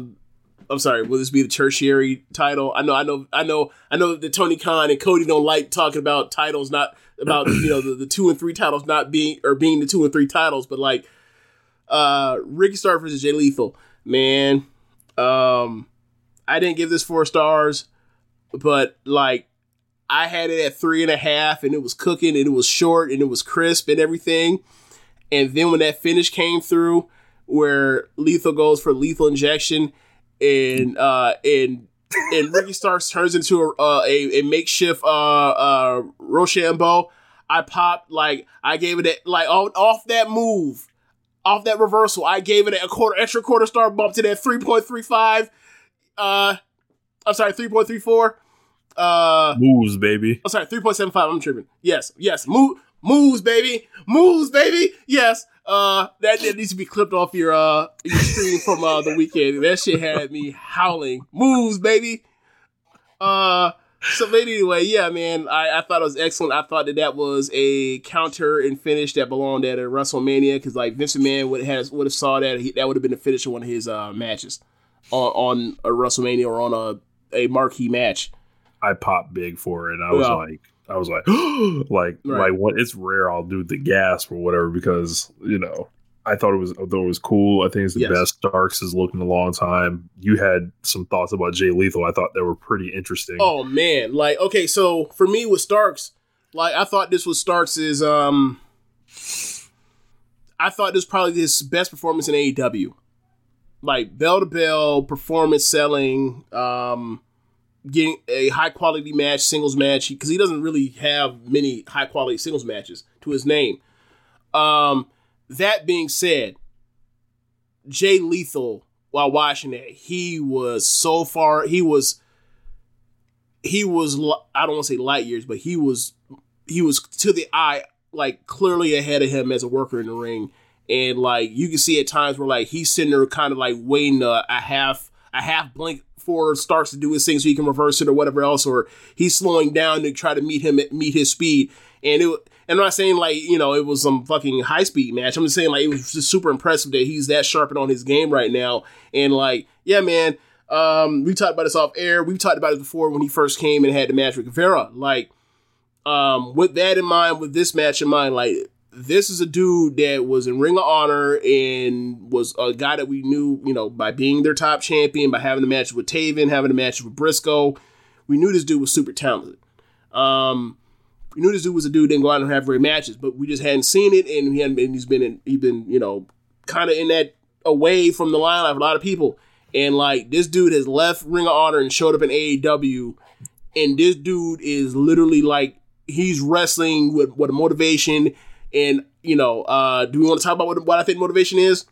yes, This man is wrestling for forgiveness. In, in much the same way that Chris Brown at that uh, after the Rihanna after he beat the hell out of Rihanna, he showed up to the BET Awards and danced and damn so damn well like he was gonna start uh, levitating off off the damn dance floor and like he he he was dancing for forgiveness. The only thing this man didn't do was show up in a soaking wet wh- white t-shirt and start crying while singing "Man in the Mirror." Like that is that is the kind of game that uh that that Jay Lethal is on right now. Like this man is trying to beat these allegations with fake fights. hey, if That's- one look, if, if one were to think that was possible, right, these would be the performances that you would need to do it. Yes, like this dude, this dude came in here and he feel like he hit the ground running. Yeah, He's like, yo, why? I think he's got that that that mindset. Why not me? Right. Like, Like- it- it- like of, of these recent go. acquisitions, right? These recent acquisitions that came in, right? You got Andrade, or you got you got or you got Malakai. He's been more. He's been more impressive than other than like other than like Malakai Danielson and um and Andrade, it, it's Look, him. Like he, I, look, wasn't expecting I- this. I, I would- expect this is like I want to say. Well, I guess what I'm trying to say is like I expect that from those level of guys because I've never really thought that Lethal was ever at that level of guy. This dude's wrestling to where like he is. right. That's what I'm getting at. Like this has been really impressive, and it's like, hey man, um, Like plans might have to get you know ripped up, or you know this guy needs to be factored in. Like, Right, if he's gonna be wrestling like this, like that Black Machismo know. shit was left in ring honor. yeah, like. Like you gonna be telling me Adam Cole's like gonna be getting all the big matches? Well, Jay Lethal needs to be getting the big matches too. Like the way he's wrestling. Yeah, yeah. like whatever they figure out, whatever they're gonna do with whatever hits the fan with Omega and Red I would Dragon love and the to Young see- Bucks. I would Cool. love to see Kenny and Jay Lethal at some point again this year. They had a great match in uh, 2017 in that tournament, What tournament? the U.S. title tournament Oh, okay. Long Beach. Okay, totally forgot about that. Jesus, that was a long time ago. Yeah, Long Beach is a long fucking time ago. What? 2017. 2017. Was that did, what was the Okada Cody match on there on that? That was the Saturday main event. Oh yeah, that's right. It was multiple shows. Holy shit, that was a long time ago. Um, I mean, it's, it's five years ago. Almost five years ago. Uh, but yeah, man. Um, yeah, just really impressed with Jay Lethal and like high on the high on that like high on the list of like put him in a match, and it's like it, it's a spark. It really is at this point. Um, so other matches I thought were interesting, uh, or other things that happened this week on AEW I thought were interesting were um, the Mercedes Martinez match on Rampage versus uh, versus uh, Thunder Rosa. Um, obviously, Thunder or she interfered or she beat up Thunder Rosa at one point, and then you know this is a get back, and they have their match, and Thunder Rosa uh, is winning, and then uh, they end up taking it by the ring steps. Uh, Mercedes is thrown into the steps, and then she grabs a, a, a gigantic lead pipe and she bops that shit across the back of Thunder Rosa's head. Obviously, the shit was fake, but You god damn, that's a mean the way the way she hit the. So, the so, so, her so, what you saying is Mercedes laid the pipe? Yeah, she laid the pipe across the back of that head. Yes, absolutely. Uh, so Obviously, After- DQ in the promotion. yes, I think it's like kind the, of a jarring thing. like thing. the first, second, or third DQ ever, or something like in the, in the history of the not the first, like it's like to be like the third or fourth, something like that. Yeah, it's Yeah. under five for sure. Yeah. Yeah. So uh took the DQ and um obviously they had this I don't know if they did they stretch her Thunder Rosa off. I would have stretched her off after getting hit with that fucking pipe. God, bro, that pipe, that pipe look heavy as fuck, bitch. Anyway, anyway. So uh in the back you have uh they're interviewing her uh Mercedes is like what what the hell's gotten into you? Why would you why would you do this? And um in comes Team Baker Mm, It's and Jamie it all comes and together. Britt and um and Rebel. And Britt says that one part of the deal why I paid you, it was for you to to it was for you to lose, which she's not saying it out. She's not saying it verbatim that like I want Thunder Rosa's high on the contendership uh list, or high on the rankings. I want you to beat her so that she just nudged down, she doesn't get a title shot. But that's the impl- implement. That's the insinuation. That's what is implicitly said. Is like I didn't bring you here to lose. I, I I beat you here to beat her up. Not the same thing. So you say I want you to get another shot. Um. So in the background, Jamie's like, "Wait, what the fuck? You hired you hired someone else? You brought you brought in outside talent? You brought in an outside goon?" And Britt was like, "Yeah, I brought an outside goon. You can get the job done." So she's furious. She's already was mad at um over the Riho thing with Britt. Um, so that's another reason to be mad. But at the same time, Mercedes like, "All right, fine, but you still gonna have to pay me. You so you're still gonna have to pay me." And she's like, "Well, you'll get paid when you, when you do your job." So uh, Mercedes didn't like that. She was gonna step to Britt, but you know, Jamie still cared while she's mad at uh Britt. She's still gonna stand up for Britt, so she got in between uh, those two. So it's like I thought this. I don't want to say I masterful, but I thought this was great I think the DQ is totally worth it to, to for to this do all because this. Yes, yes. because it not only goes back from here, it goes back to the tournament.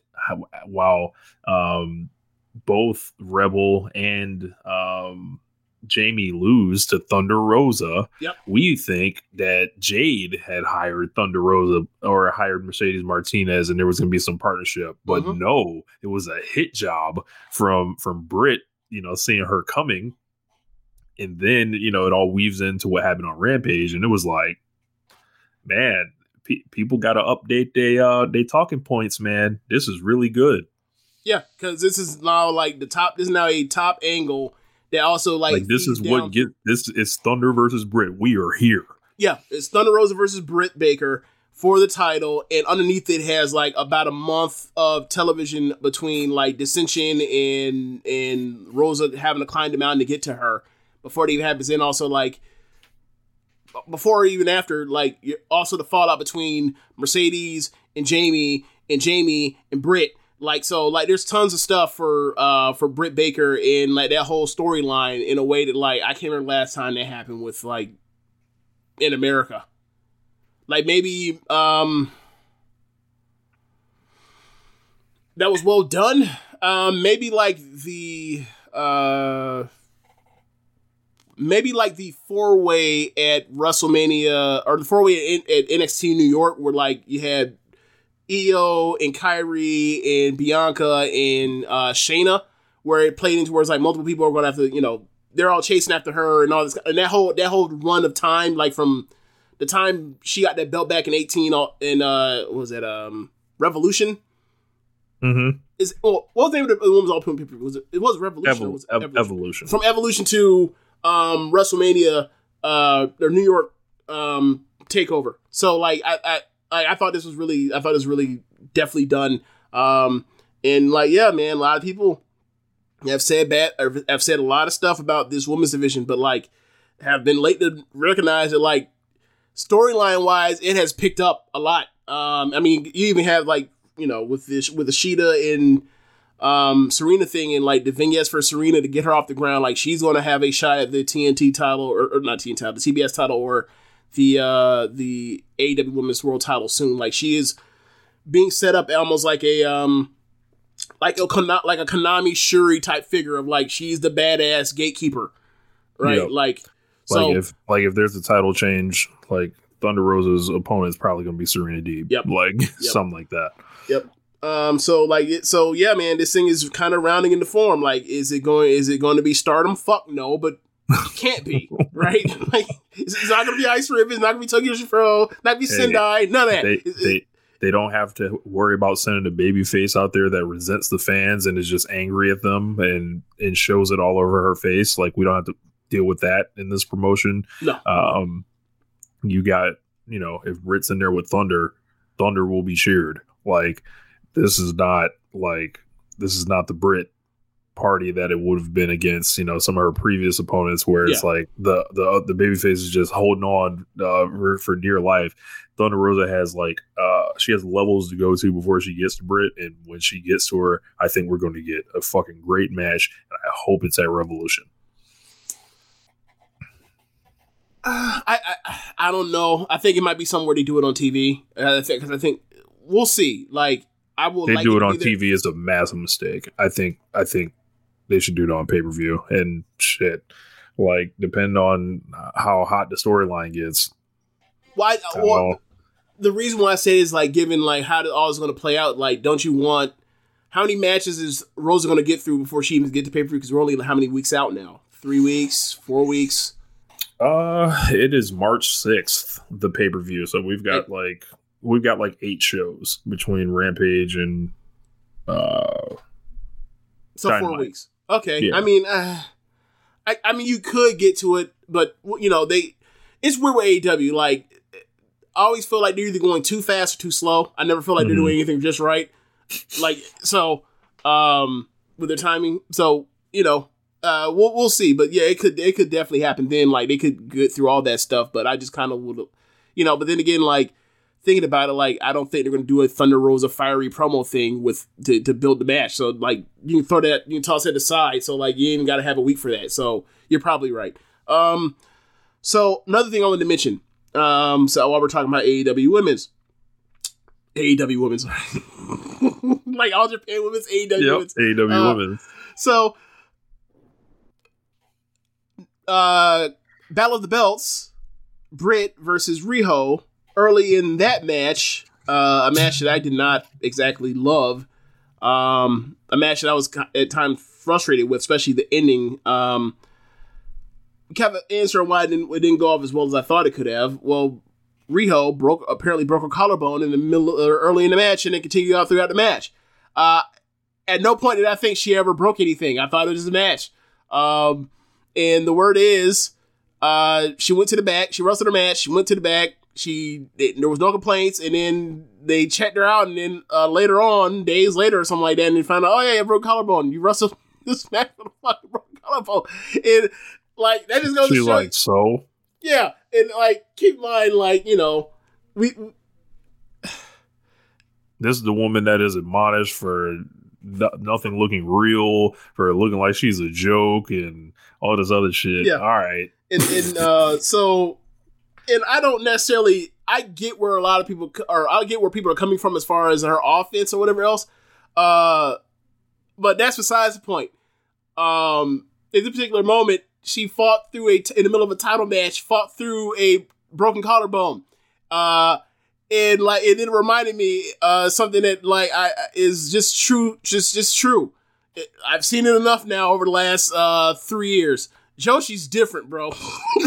they just it's on some other shit, bro. Like it, I I saw heard about that. And the first thing I thought about was like, well, I did see I did see like Natsuko Tora like land a, a leg drop on Jungle Kyona on his knee and tear ACL, and then I watched Jungle Kyona wrestle another eight minutes on that fucking knee, like, like limping around on that bitch, and then tag out and roll out the ring. She sold it and then like started to try to run ropes and tried to like fire miscarry somebody and collapse on her knee. Nope. Like they just different out there, bro. This is a whole different level. Jungle Kyona ain't wrestled since that day. Jesus. She ain't wrestled since. Yeah, I, I logged on Twitter and I just saw Riho in the um the arm sling, and I and she just looked. It just looked so sad. Like it was like, damn. Yeah, so I just wanted to point out, like, hey man, like, you know, um, all these wrestlers are tough, but they ain't tough. But they ain't tough as these motherfuckers over there. it's not. Like we see people like separate their shoulders and all type of stuff, and like, nah, wear that match up, throw them X's up, or whatever else. And I, you know, like, I'm not saying that like, you know, that's some type of uh discredit to our tough ass wrestlers. They get injured and you know carry on too. There's some, you know, that stuff happens all the time. People fight through concussions, all that kind of stuff, or Mhm. crazy neck injuries. But it, I don't know what it is to me, where someone can break their neck and then say, "I'm let's just go to the finish, bruh," and then say, "I'm gonna take, I'm gonna, I'm gonna walk off with my full strength all the way to the back and then collapse like Hiromu did," or you know, I'm gonna headbutt somebody so hard that I catch a fucking uh, subdural hematoma and then continue wrestling one of the greatest matches of all time. And then lose, and then take my ass to the back, and then collapse uh, behind once I get behind the curtain, and almost die and then have Dave Meltzer erroneously report that they took his brain from out of his fucking skull and then and it stopped the swelling and then they put it back in. That's not how that works. It's not a battery pack, Dave. What the fuck are you talking about, Dave? So yeah. Anyway, uh, yeah, man, they they different over there, man. They just different. Yeah, man. Broken brain. You know. Yeah. Just look, just unplug the memory card and then put it right back into the PlayStation. What? Reset button. Yeah, Rumble Pack. The Rumble Pack, Rich. Slam it in. Yeah.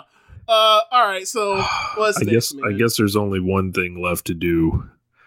So I guess James, go ahead and hit the music.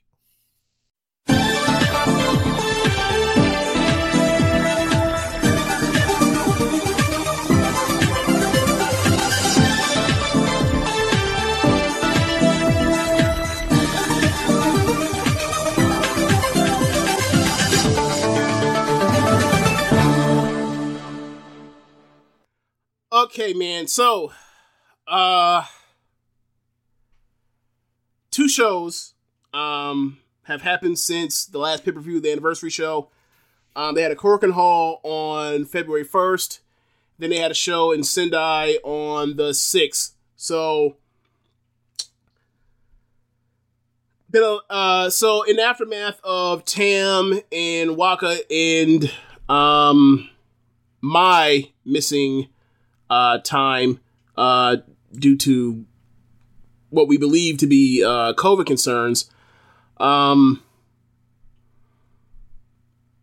Mayu on the uh the sixth show ended up missing. She uh they said she was physically unable uh in physically poor condition um, which is the same thing they told us about um, Tam and Waka and Mai. So I was concerned, but then like watching the pre-match promo when Hannah talked about Mayu missing, she she let it slip that it was a back injury. So like I for somehow like I, I felt more relieved to hear that it was a back injury than COVID.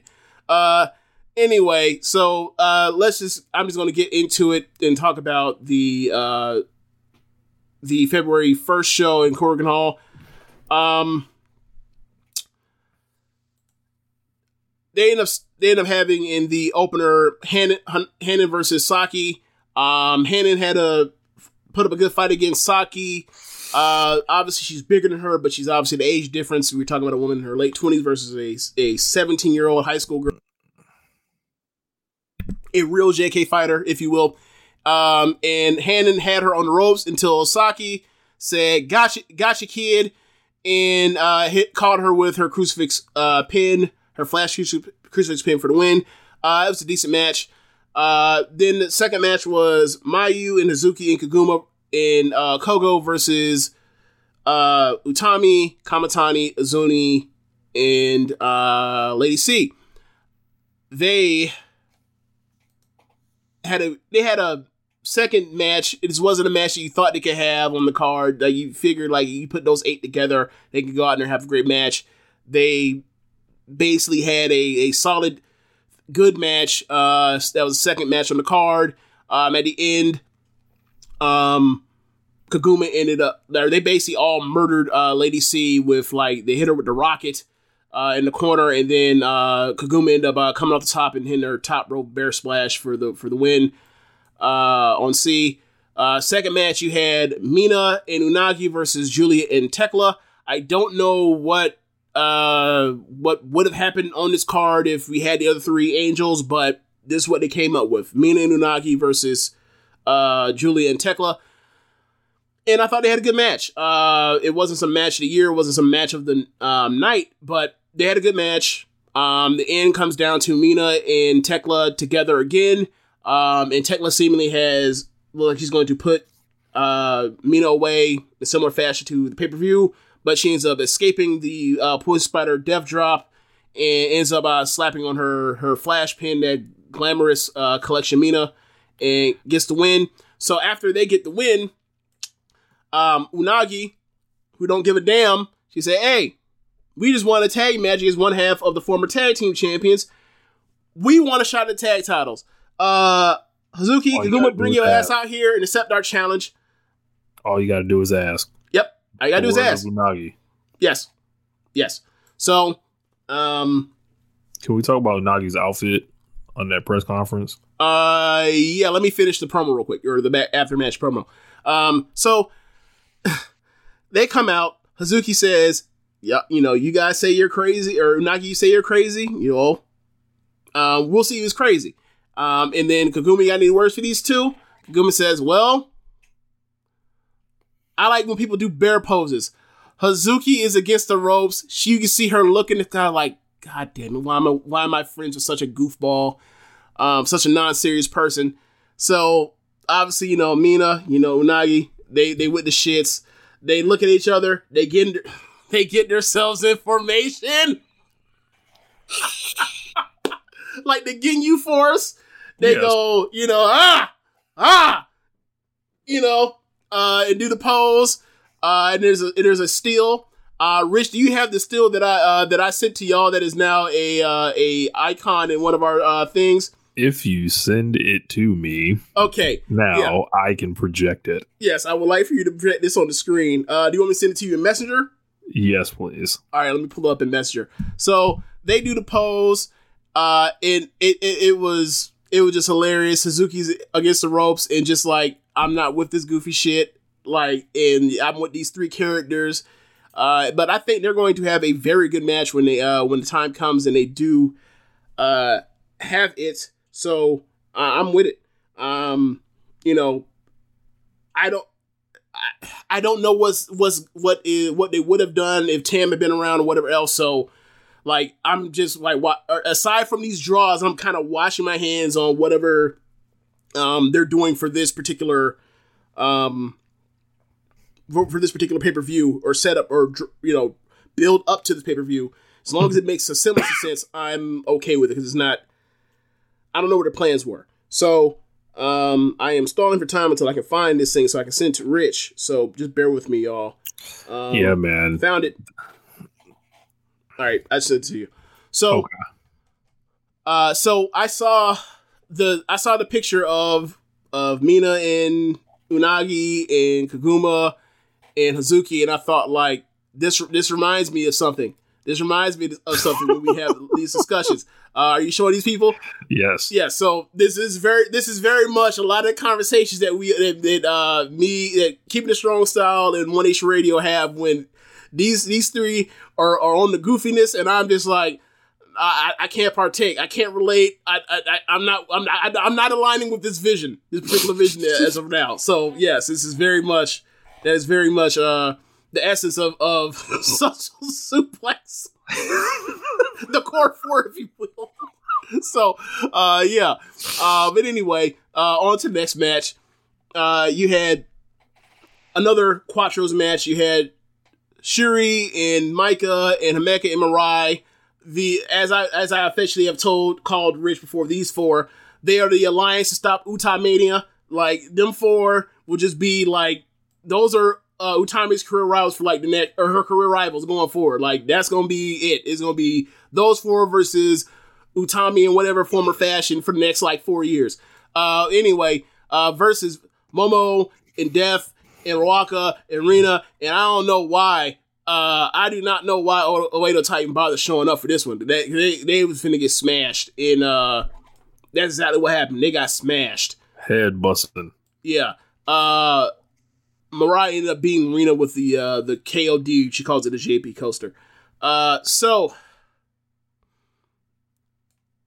Uh oh, just to, just for reference, I looked at my notes. I, I forgot like uh, Mina did not beat Thekla by countering out of the poison spider uh, finish and in, into a flash pin. She escaped, hit a move, and I think it was like a kick to the gut, and then hit her implant DDT. It's basically like a, a lifting double arm DDT, like a dirty deeds almost.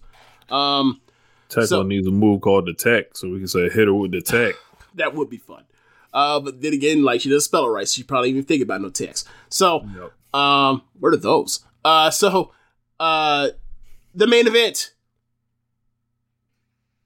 the main event, high speed match: Starlight Kid versus Natsupoi. This would be Starlight Kid versus Natsupoi part number three, um, in their high speed uh, uh, rivalry. So this would be the tril- This would be the trilogy. So we had me and Rich had talked about and we talked about this a while, like the 30 minute time limit draws. And talked about how we even talked about it, you know, days before on last last week's show reviewing pay-per-view, uh, about, you know, the uh, Giulia and Mayu match about it was great. Just um just wishing that situation and obviously, you know, with Tam being out, they had an excuse for going to a draw. They had to figure out how to get, you know, with months, you know, with months ahead of time, they had to let people know like these are two main events for these fucking Sumo Hall shows, so I can't really be mad at them for that. Um what I can be mad about is they're them having a high speed match go 30 minutes in a time limit draw. Um that is not setting up a rematch at all. It's not happening. Like it it was they had a they had a high speed match. And don't get me wrong, like I've seen 20 plus minute high speed matches. I've seen high speed I matches. say I've seen people like putting um, different match times and cage match things with the history of the high speed championship and It's, it's, high numbers. I Right. like we're aware of that. Yeah. Um it- the thing is, right? Ever since Suzuki won the title at the 2018 um Year-End Climax show, ever since her reign, ever since her first defense up until literally the other day, all these title matches have been what we've seen out of the high speed of the uh of the high speed uh matches. Like that was then this is now. Like i understand that like when mayu had matches with uh let's say la rosa negra or when Io had matches when Koguma or get handing the, the belt over to Koguma uh, back in like 2015 or 14, whatever the hell that was. Like that was a different iteration, a different style, and a different approach. So like I understand that. However, we have been under we've been working with we've been literally like working under Hazuki's rules since 2019. It is 2022. And this particular this draw did not did not set up a rematch. It set up Natsupoi being the number one contender for the white belt at the next pay per view. Huh? Yeah. Um, the only thing I can think of is like, you know, maybe getting Starlight Kid some main event experience, going to, you know, a 30 minute, you know, time limit and, you know, stuff like that. And They that's the that's match. the they booked the match. It had no and didn't want to be either one of them.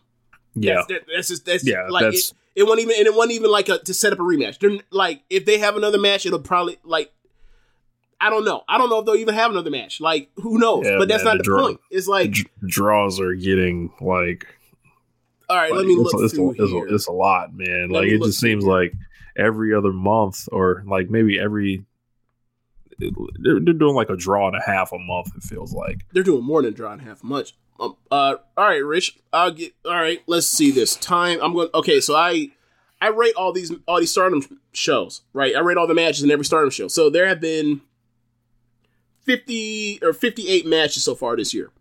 mm-hmm. Okay, I'm going to type into the search field time expired.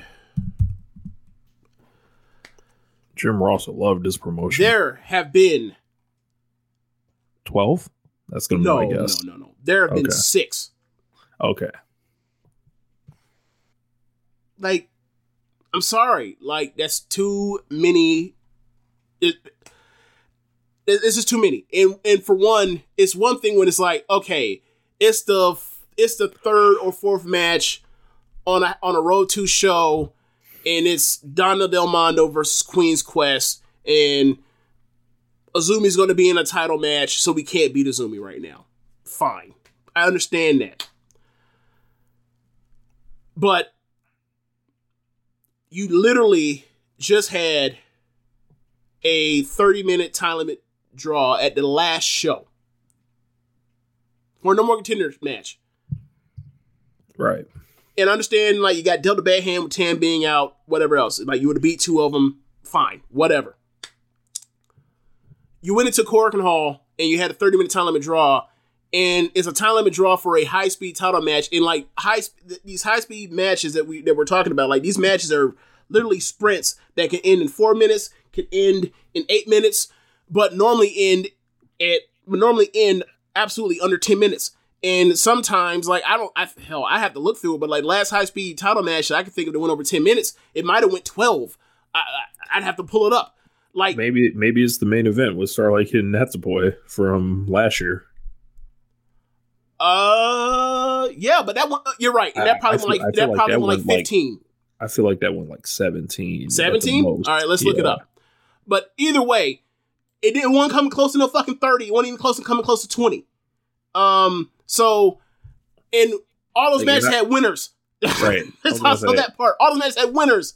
like and don't get it wrong like i like to watch wrestling like that's not the thing but it's like i think the draw is real like like Rossy's really leaning on the draw something heavy and i think it would be more effective using more moderation, especially like you know, like matches that like your Tam and your Mayu match last year that ended in a draw. All right. Would we have liked the winner? Yes, but Yes, but that that at least made sense because there's a story at play going all throughout this year that it carried through last year or it's carried out at the end of last year, carried through. I'm sorry, carried all throughout the, uh, the end of 2020 uh, when they split with each other, led to making Tama equal as she's b- rising up the card as becoming a white belt champion. Then kind of being seen at, on par with Mayu at Osaka-Jo Hall, and then it was going to lead to, you know, Tam and Giulia being elevated to red belt, uh, to, into the red belt scene as serious con- threats, like this year. So like all that stuff is going to come into play and be answered this year. So at least that's telling a story. Natsupoi and Starlight Kid, that's not really telling a story.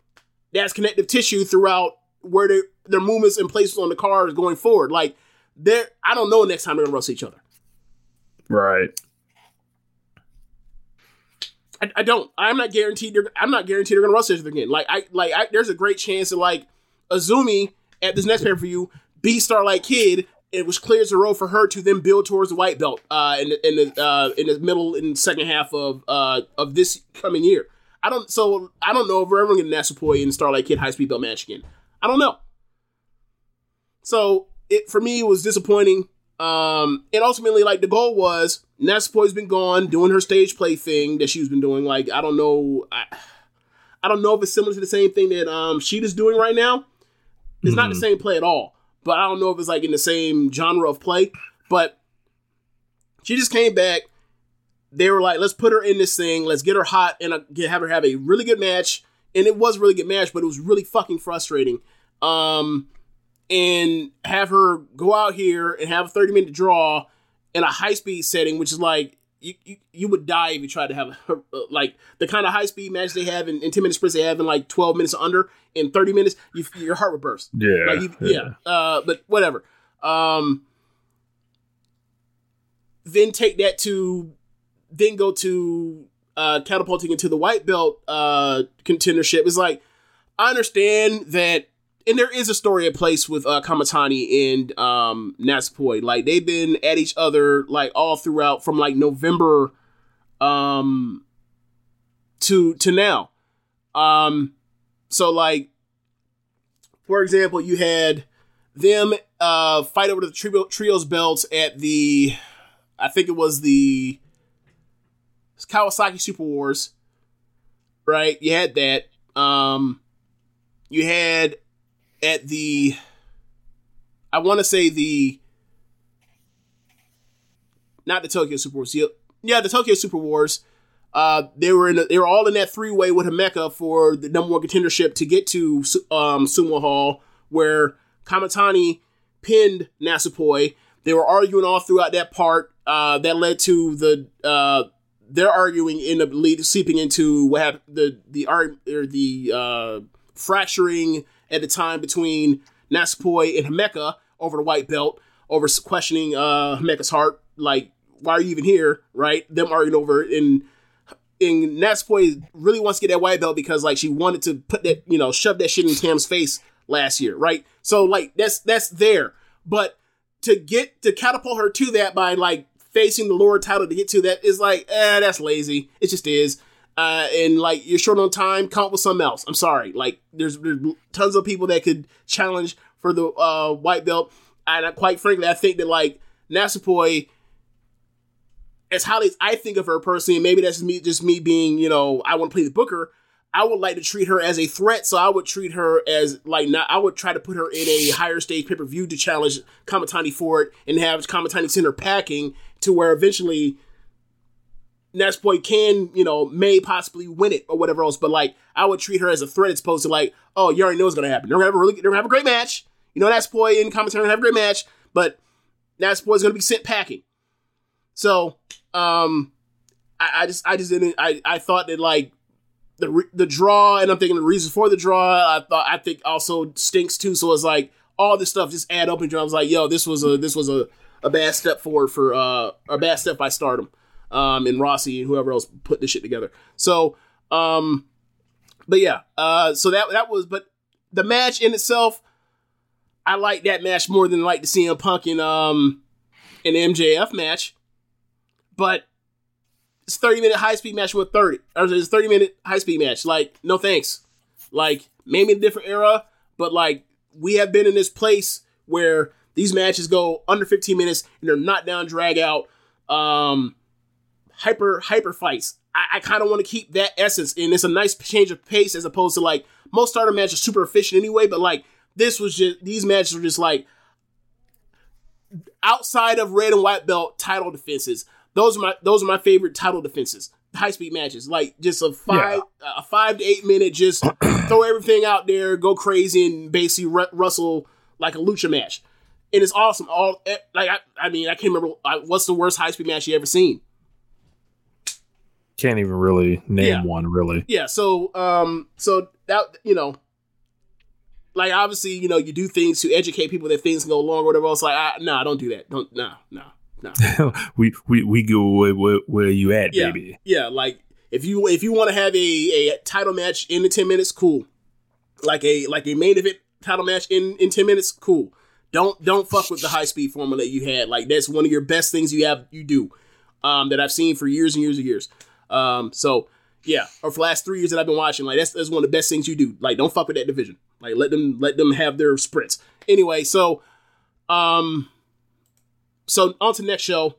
I actually just finished watching this like like right before uh I we si- I signed on to uh to to the stream. So um opening opening match Rockin' Koguma um a lot of lot of size big big woman and small woman um uh, stuff uh at the end you end up getting Koguma um you get Rockin' trying to hit Koguma with her um second rope assisted fisherman buster uh, uh, Koguma is escaping free and ends up hitting a sunset flip off the second ropes into her um, bridging schoolboy pin that she now calls the Kuma roll. Kuma stands for bear in Japanese. Um, yeah, so now, yes, the bear roll. So she has the bear splash. She also has the the, the bear roll. Um, second match, Hazuki versus Kogo. Kogo in the pre-match promo says, you know, I want to, uh, I'm going to do my best. I'm going to show what I have to Hazuki, who is, you know, mentoring me um, now. And Hazuki says, like, I, I want to see what she has. And uh, this match pretty much is Hazuki wearing uh, Kogo ass out. It, it reminds me a lot of like the Shuri and Unagi matches from last year, where like I want the best. I actually, I, I, I, I like you. I want the best for you. I'm gonna beat you into you. I'm gonna beat the greatness into you. Is kind of one of those things.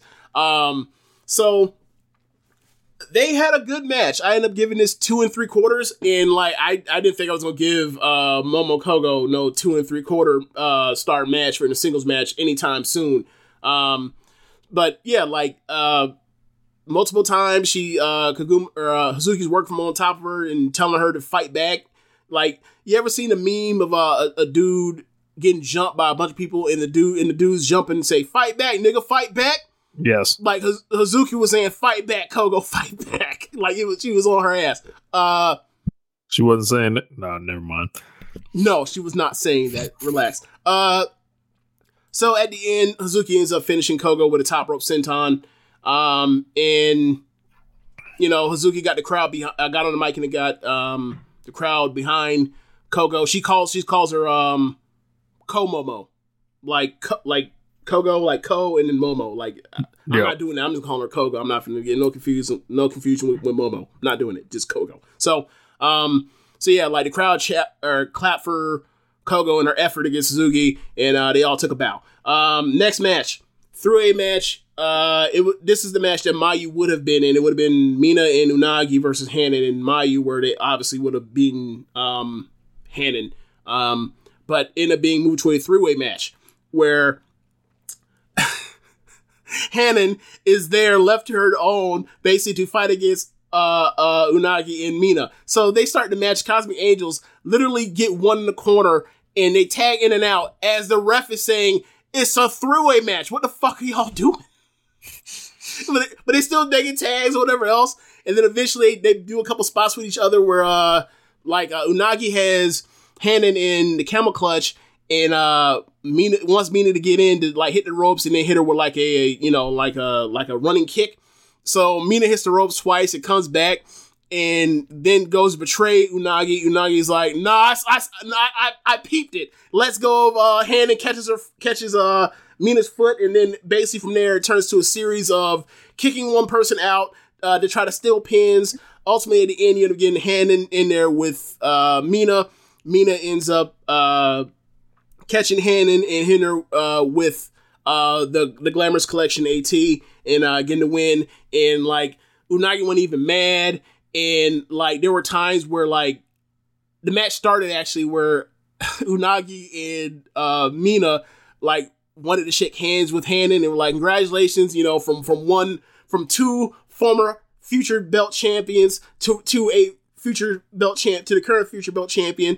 And at the end, after they basically tag teamed and whooped this 17 year old, they they they basically noogied her on her head and like, good job, kid, good job, kid. And both times she's like, get the fuck out of here, you assholes, you beat me up in a in a three way, you team together, you jerks. Uh, and then Mina walked off. Um, next match after that, uh, you had Utami and Saya and Azumi versus Shuri, Natsupoi, and Mecca. Um, this was a semi event. This match went to a 20 minute time limit draw.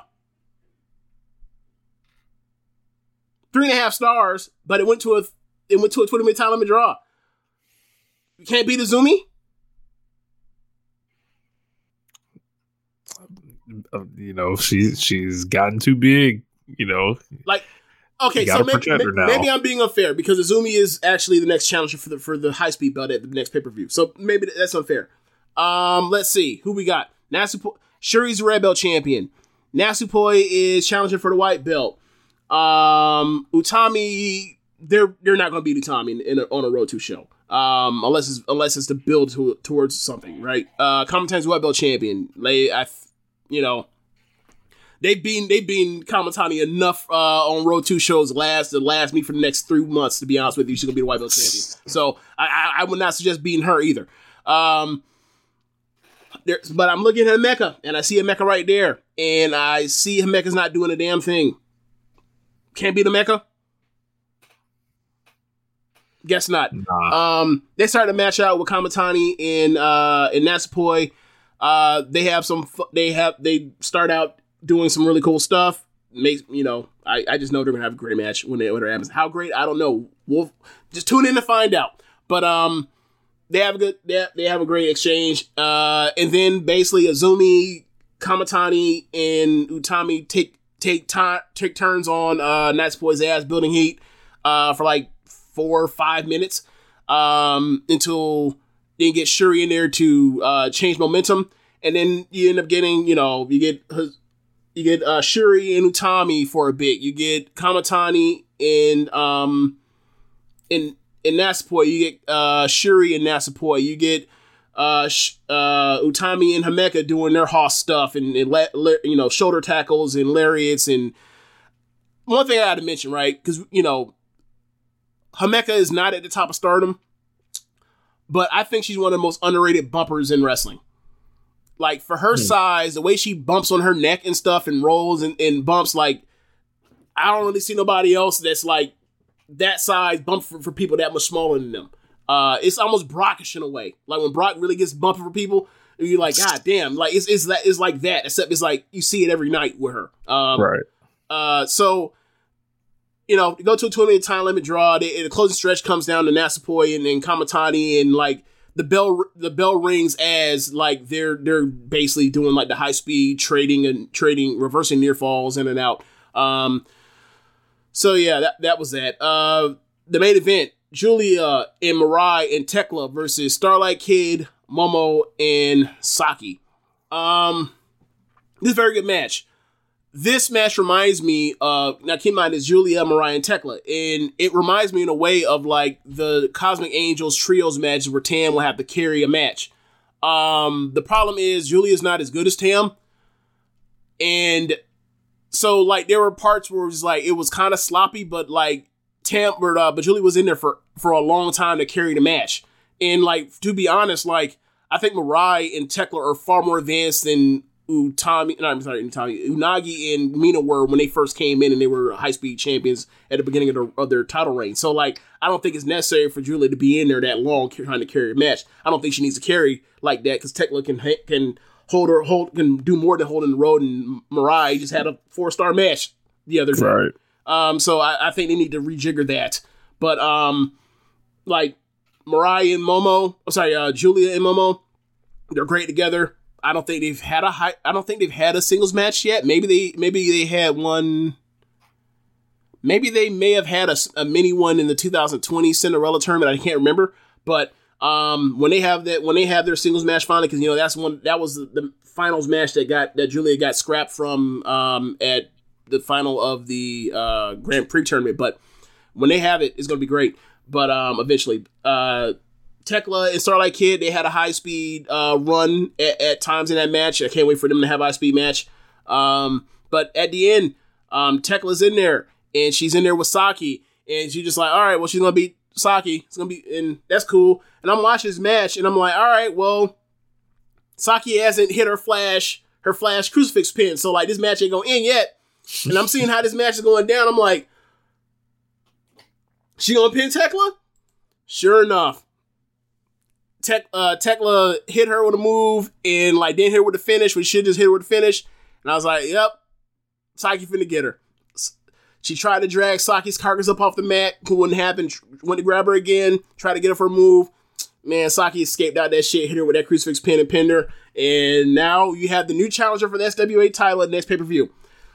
So there you Boy. go. The brain, the bean sprout versus uh the spider. So um Saki Kashima, the Mendoza line of Yep. Stardom. Yep, yep, yeah, yep. I think they'll have a good match. Uh, so yeah, that that is Stardom this week. Um, I don't know what the cards are for next week, or whatever else, but you know, uh, or next weekend, but um, they do have the pay per view up or the pay per view card up, and it's like the main event is Kamitani versus uh Natsupoi. Um, you have uh Azumi versus Starlight Kid, and I can't remember the rest of the uh, matches, but uh, I know that on the next Korakuen Hall on the 21st, um, you're going to have, and I didn't mention this after uh, from the Korakuen Hall show, but like Prominence showed up after the Quattros match with Donna Del Mondo and uh, uh, Natsupoi. I'm not Natsupoi, but uh, Cosmic, not Cosmic Angels. Don- Donna Del Mondo, the the uh, coalition or the uh, uh, the coalition Franchise. Not the no, no. I'm sorry, I'm blanking. I'm I'm, I'm mind fluttered right now. But uh, after that match at the Korakuen Hall between um, Donna Del Mondo and Oedo Tai, out came Prominence. Risa Sera went face to face with Shuri. Uh, Shuri noted, you know, her time in Ice Ribbon, saying long, time no see, uh, Risa, and um, talked about like the ongoing war between um, Donna Del Mondo and Prominence, basically stating like it's not just a Giulia thing. Like we want to smoke with all of y'all. Um, so uh, it, next, so at the next Korakuen Hall show, it'll be a tag team match. It'll be Thekla and Shuri versus uh, Risa Sera and Akane Fujita. Saw that. Yeah, Akane Fujita had a match on the 15th anniversary. It was third from the top, uh, the 15th anniversary for Ice Ribbon. I thought that match was really good. So uh, they have natural chemistry. Never seen Risa Sera and Shuri wrestle together, but like I don't see how why they wouldn't have great chemistry because they're two great wrestlers. So um, excited to see that match when it happens. Uh, so yeah, that's all I have for Stardom so far or tonight.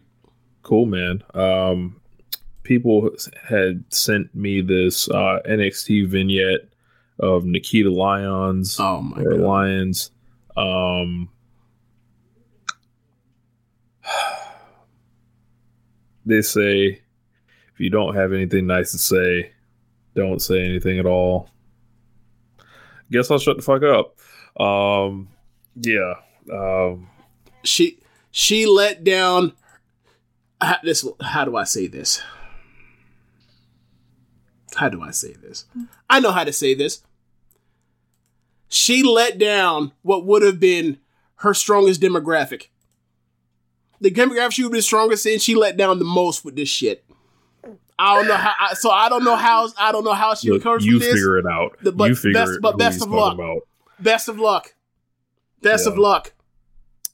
Um, I was on Keeping It Strong Style last week for the first time in a long time. Uh, we broke down the early chapter of the Okada and Tanahashi rivalry from, you know, when Okada comes back or the Young Lion match they had um, when he comes back, Rainmaker Shock, Dominion, and then Wrestle Kingdom uh, 7. Excellent show. Can't recommend it enough if you haven't heard it. Um, very deep thoughts analyzing this whole thing. It was uh thinking about, you know, did Okada really have it all figured out like that? Him looking like he did, like how great Tanahashi was, and pretty much comparing why we haven't really seen a rivalry like Okada and Tanahashi in wrestling. And even though you would think it would be like the easiest thing to do, uh, but you know, it's it's it's a it's a great show. So check it out. Yeah, so on that note, that's the end of the show. Thanks for listening, y'all. Um, be on get your votes in for uh, the One Nation Radio Awards 2021 awards. Um, I need to get mine in too, so make sure you guys get those in. Because uh, when do you want to say what day do you want to say voting closes? Sunday. Uh, so, yeah, like or I'm I'm gonna start counting Saturday. Okay, so make sure you get in by this weekend. Um, and uh, let's see, donations, of course. Donations. Um, hit up the red circle, drop us off a donation. Uh, pre-order the AEW yeah. album. Yes, pre-order the AEW album. Um, anything else uh, besides the okay? Um, and be sure to listen to these shows on One Nation Radio. Oh, on One Nation Radio. Be sure to listen to shows on Social Suplex. Uh, besides One Nation Radio, you have Keeping Strong Style. You have the Ricky and Clyde Wrestling Show. You have Gorman Watches Shit. You have 8 Bit Suplex, you have the Grave Consequences Podcast, um, you have All Things Elite, you have Great Match Generator, and you have AEW Match Night. Thanks for listening, y'all. Later. Peace.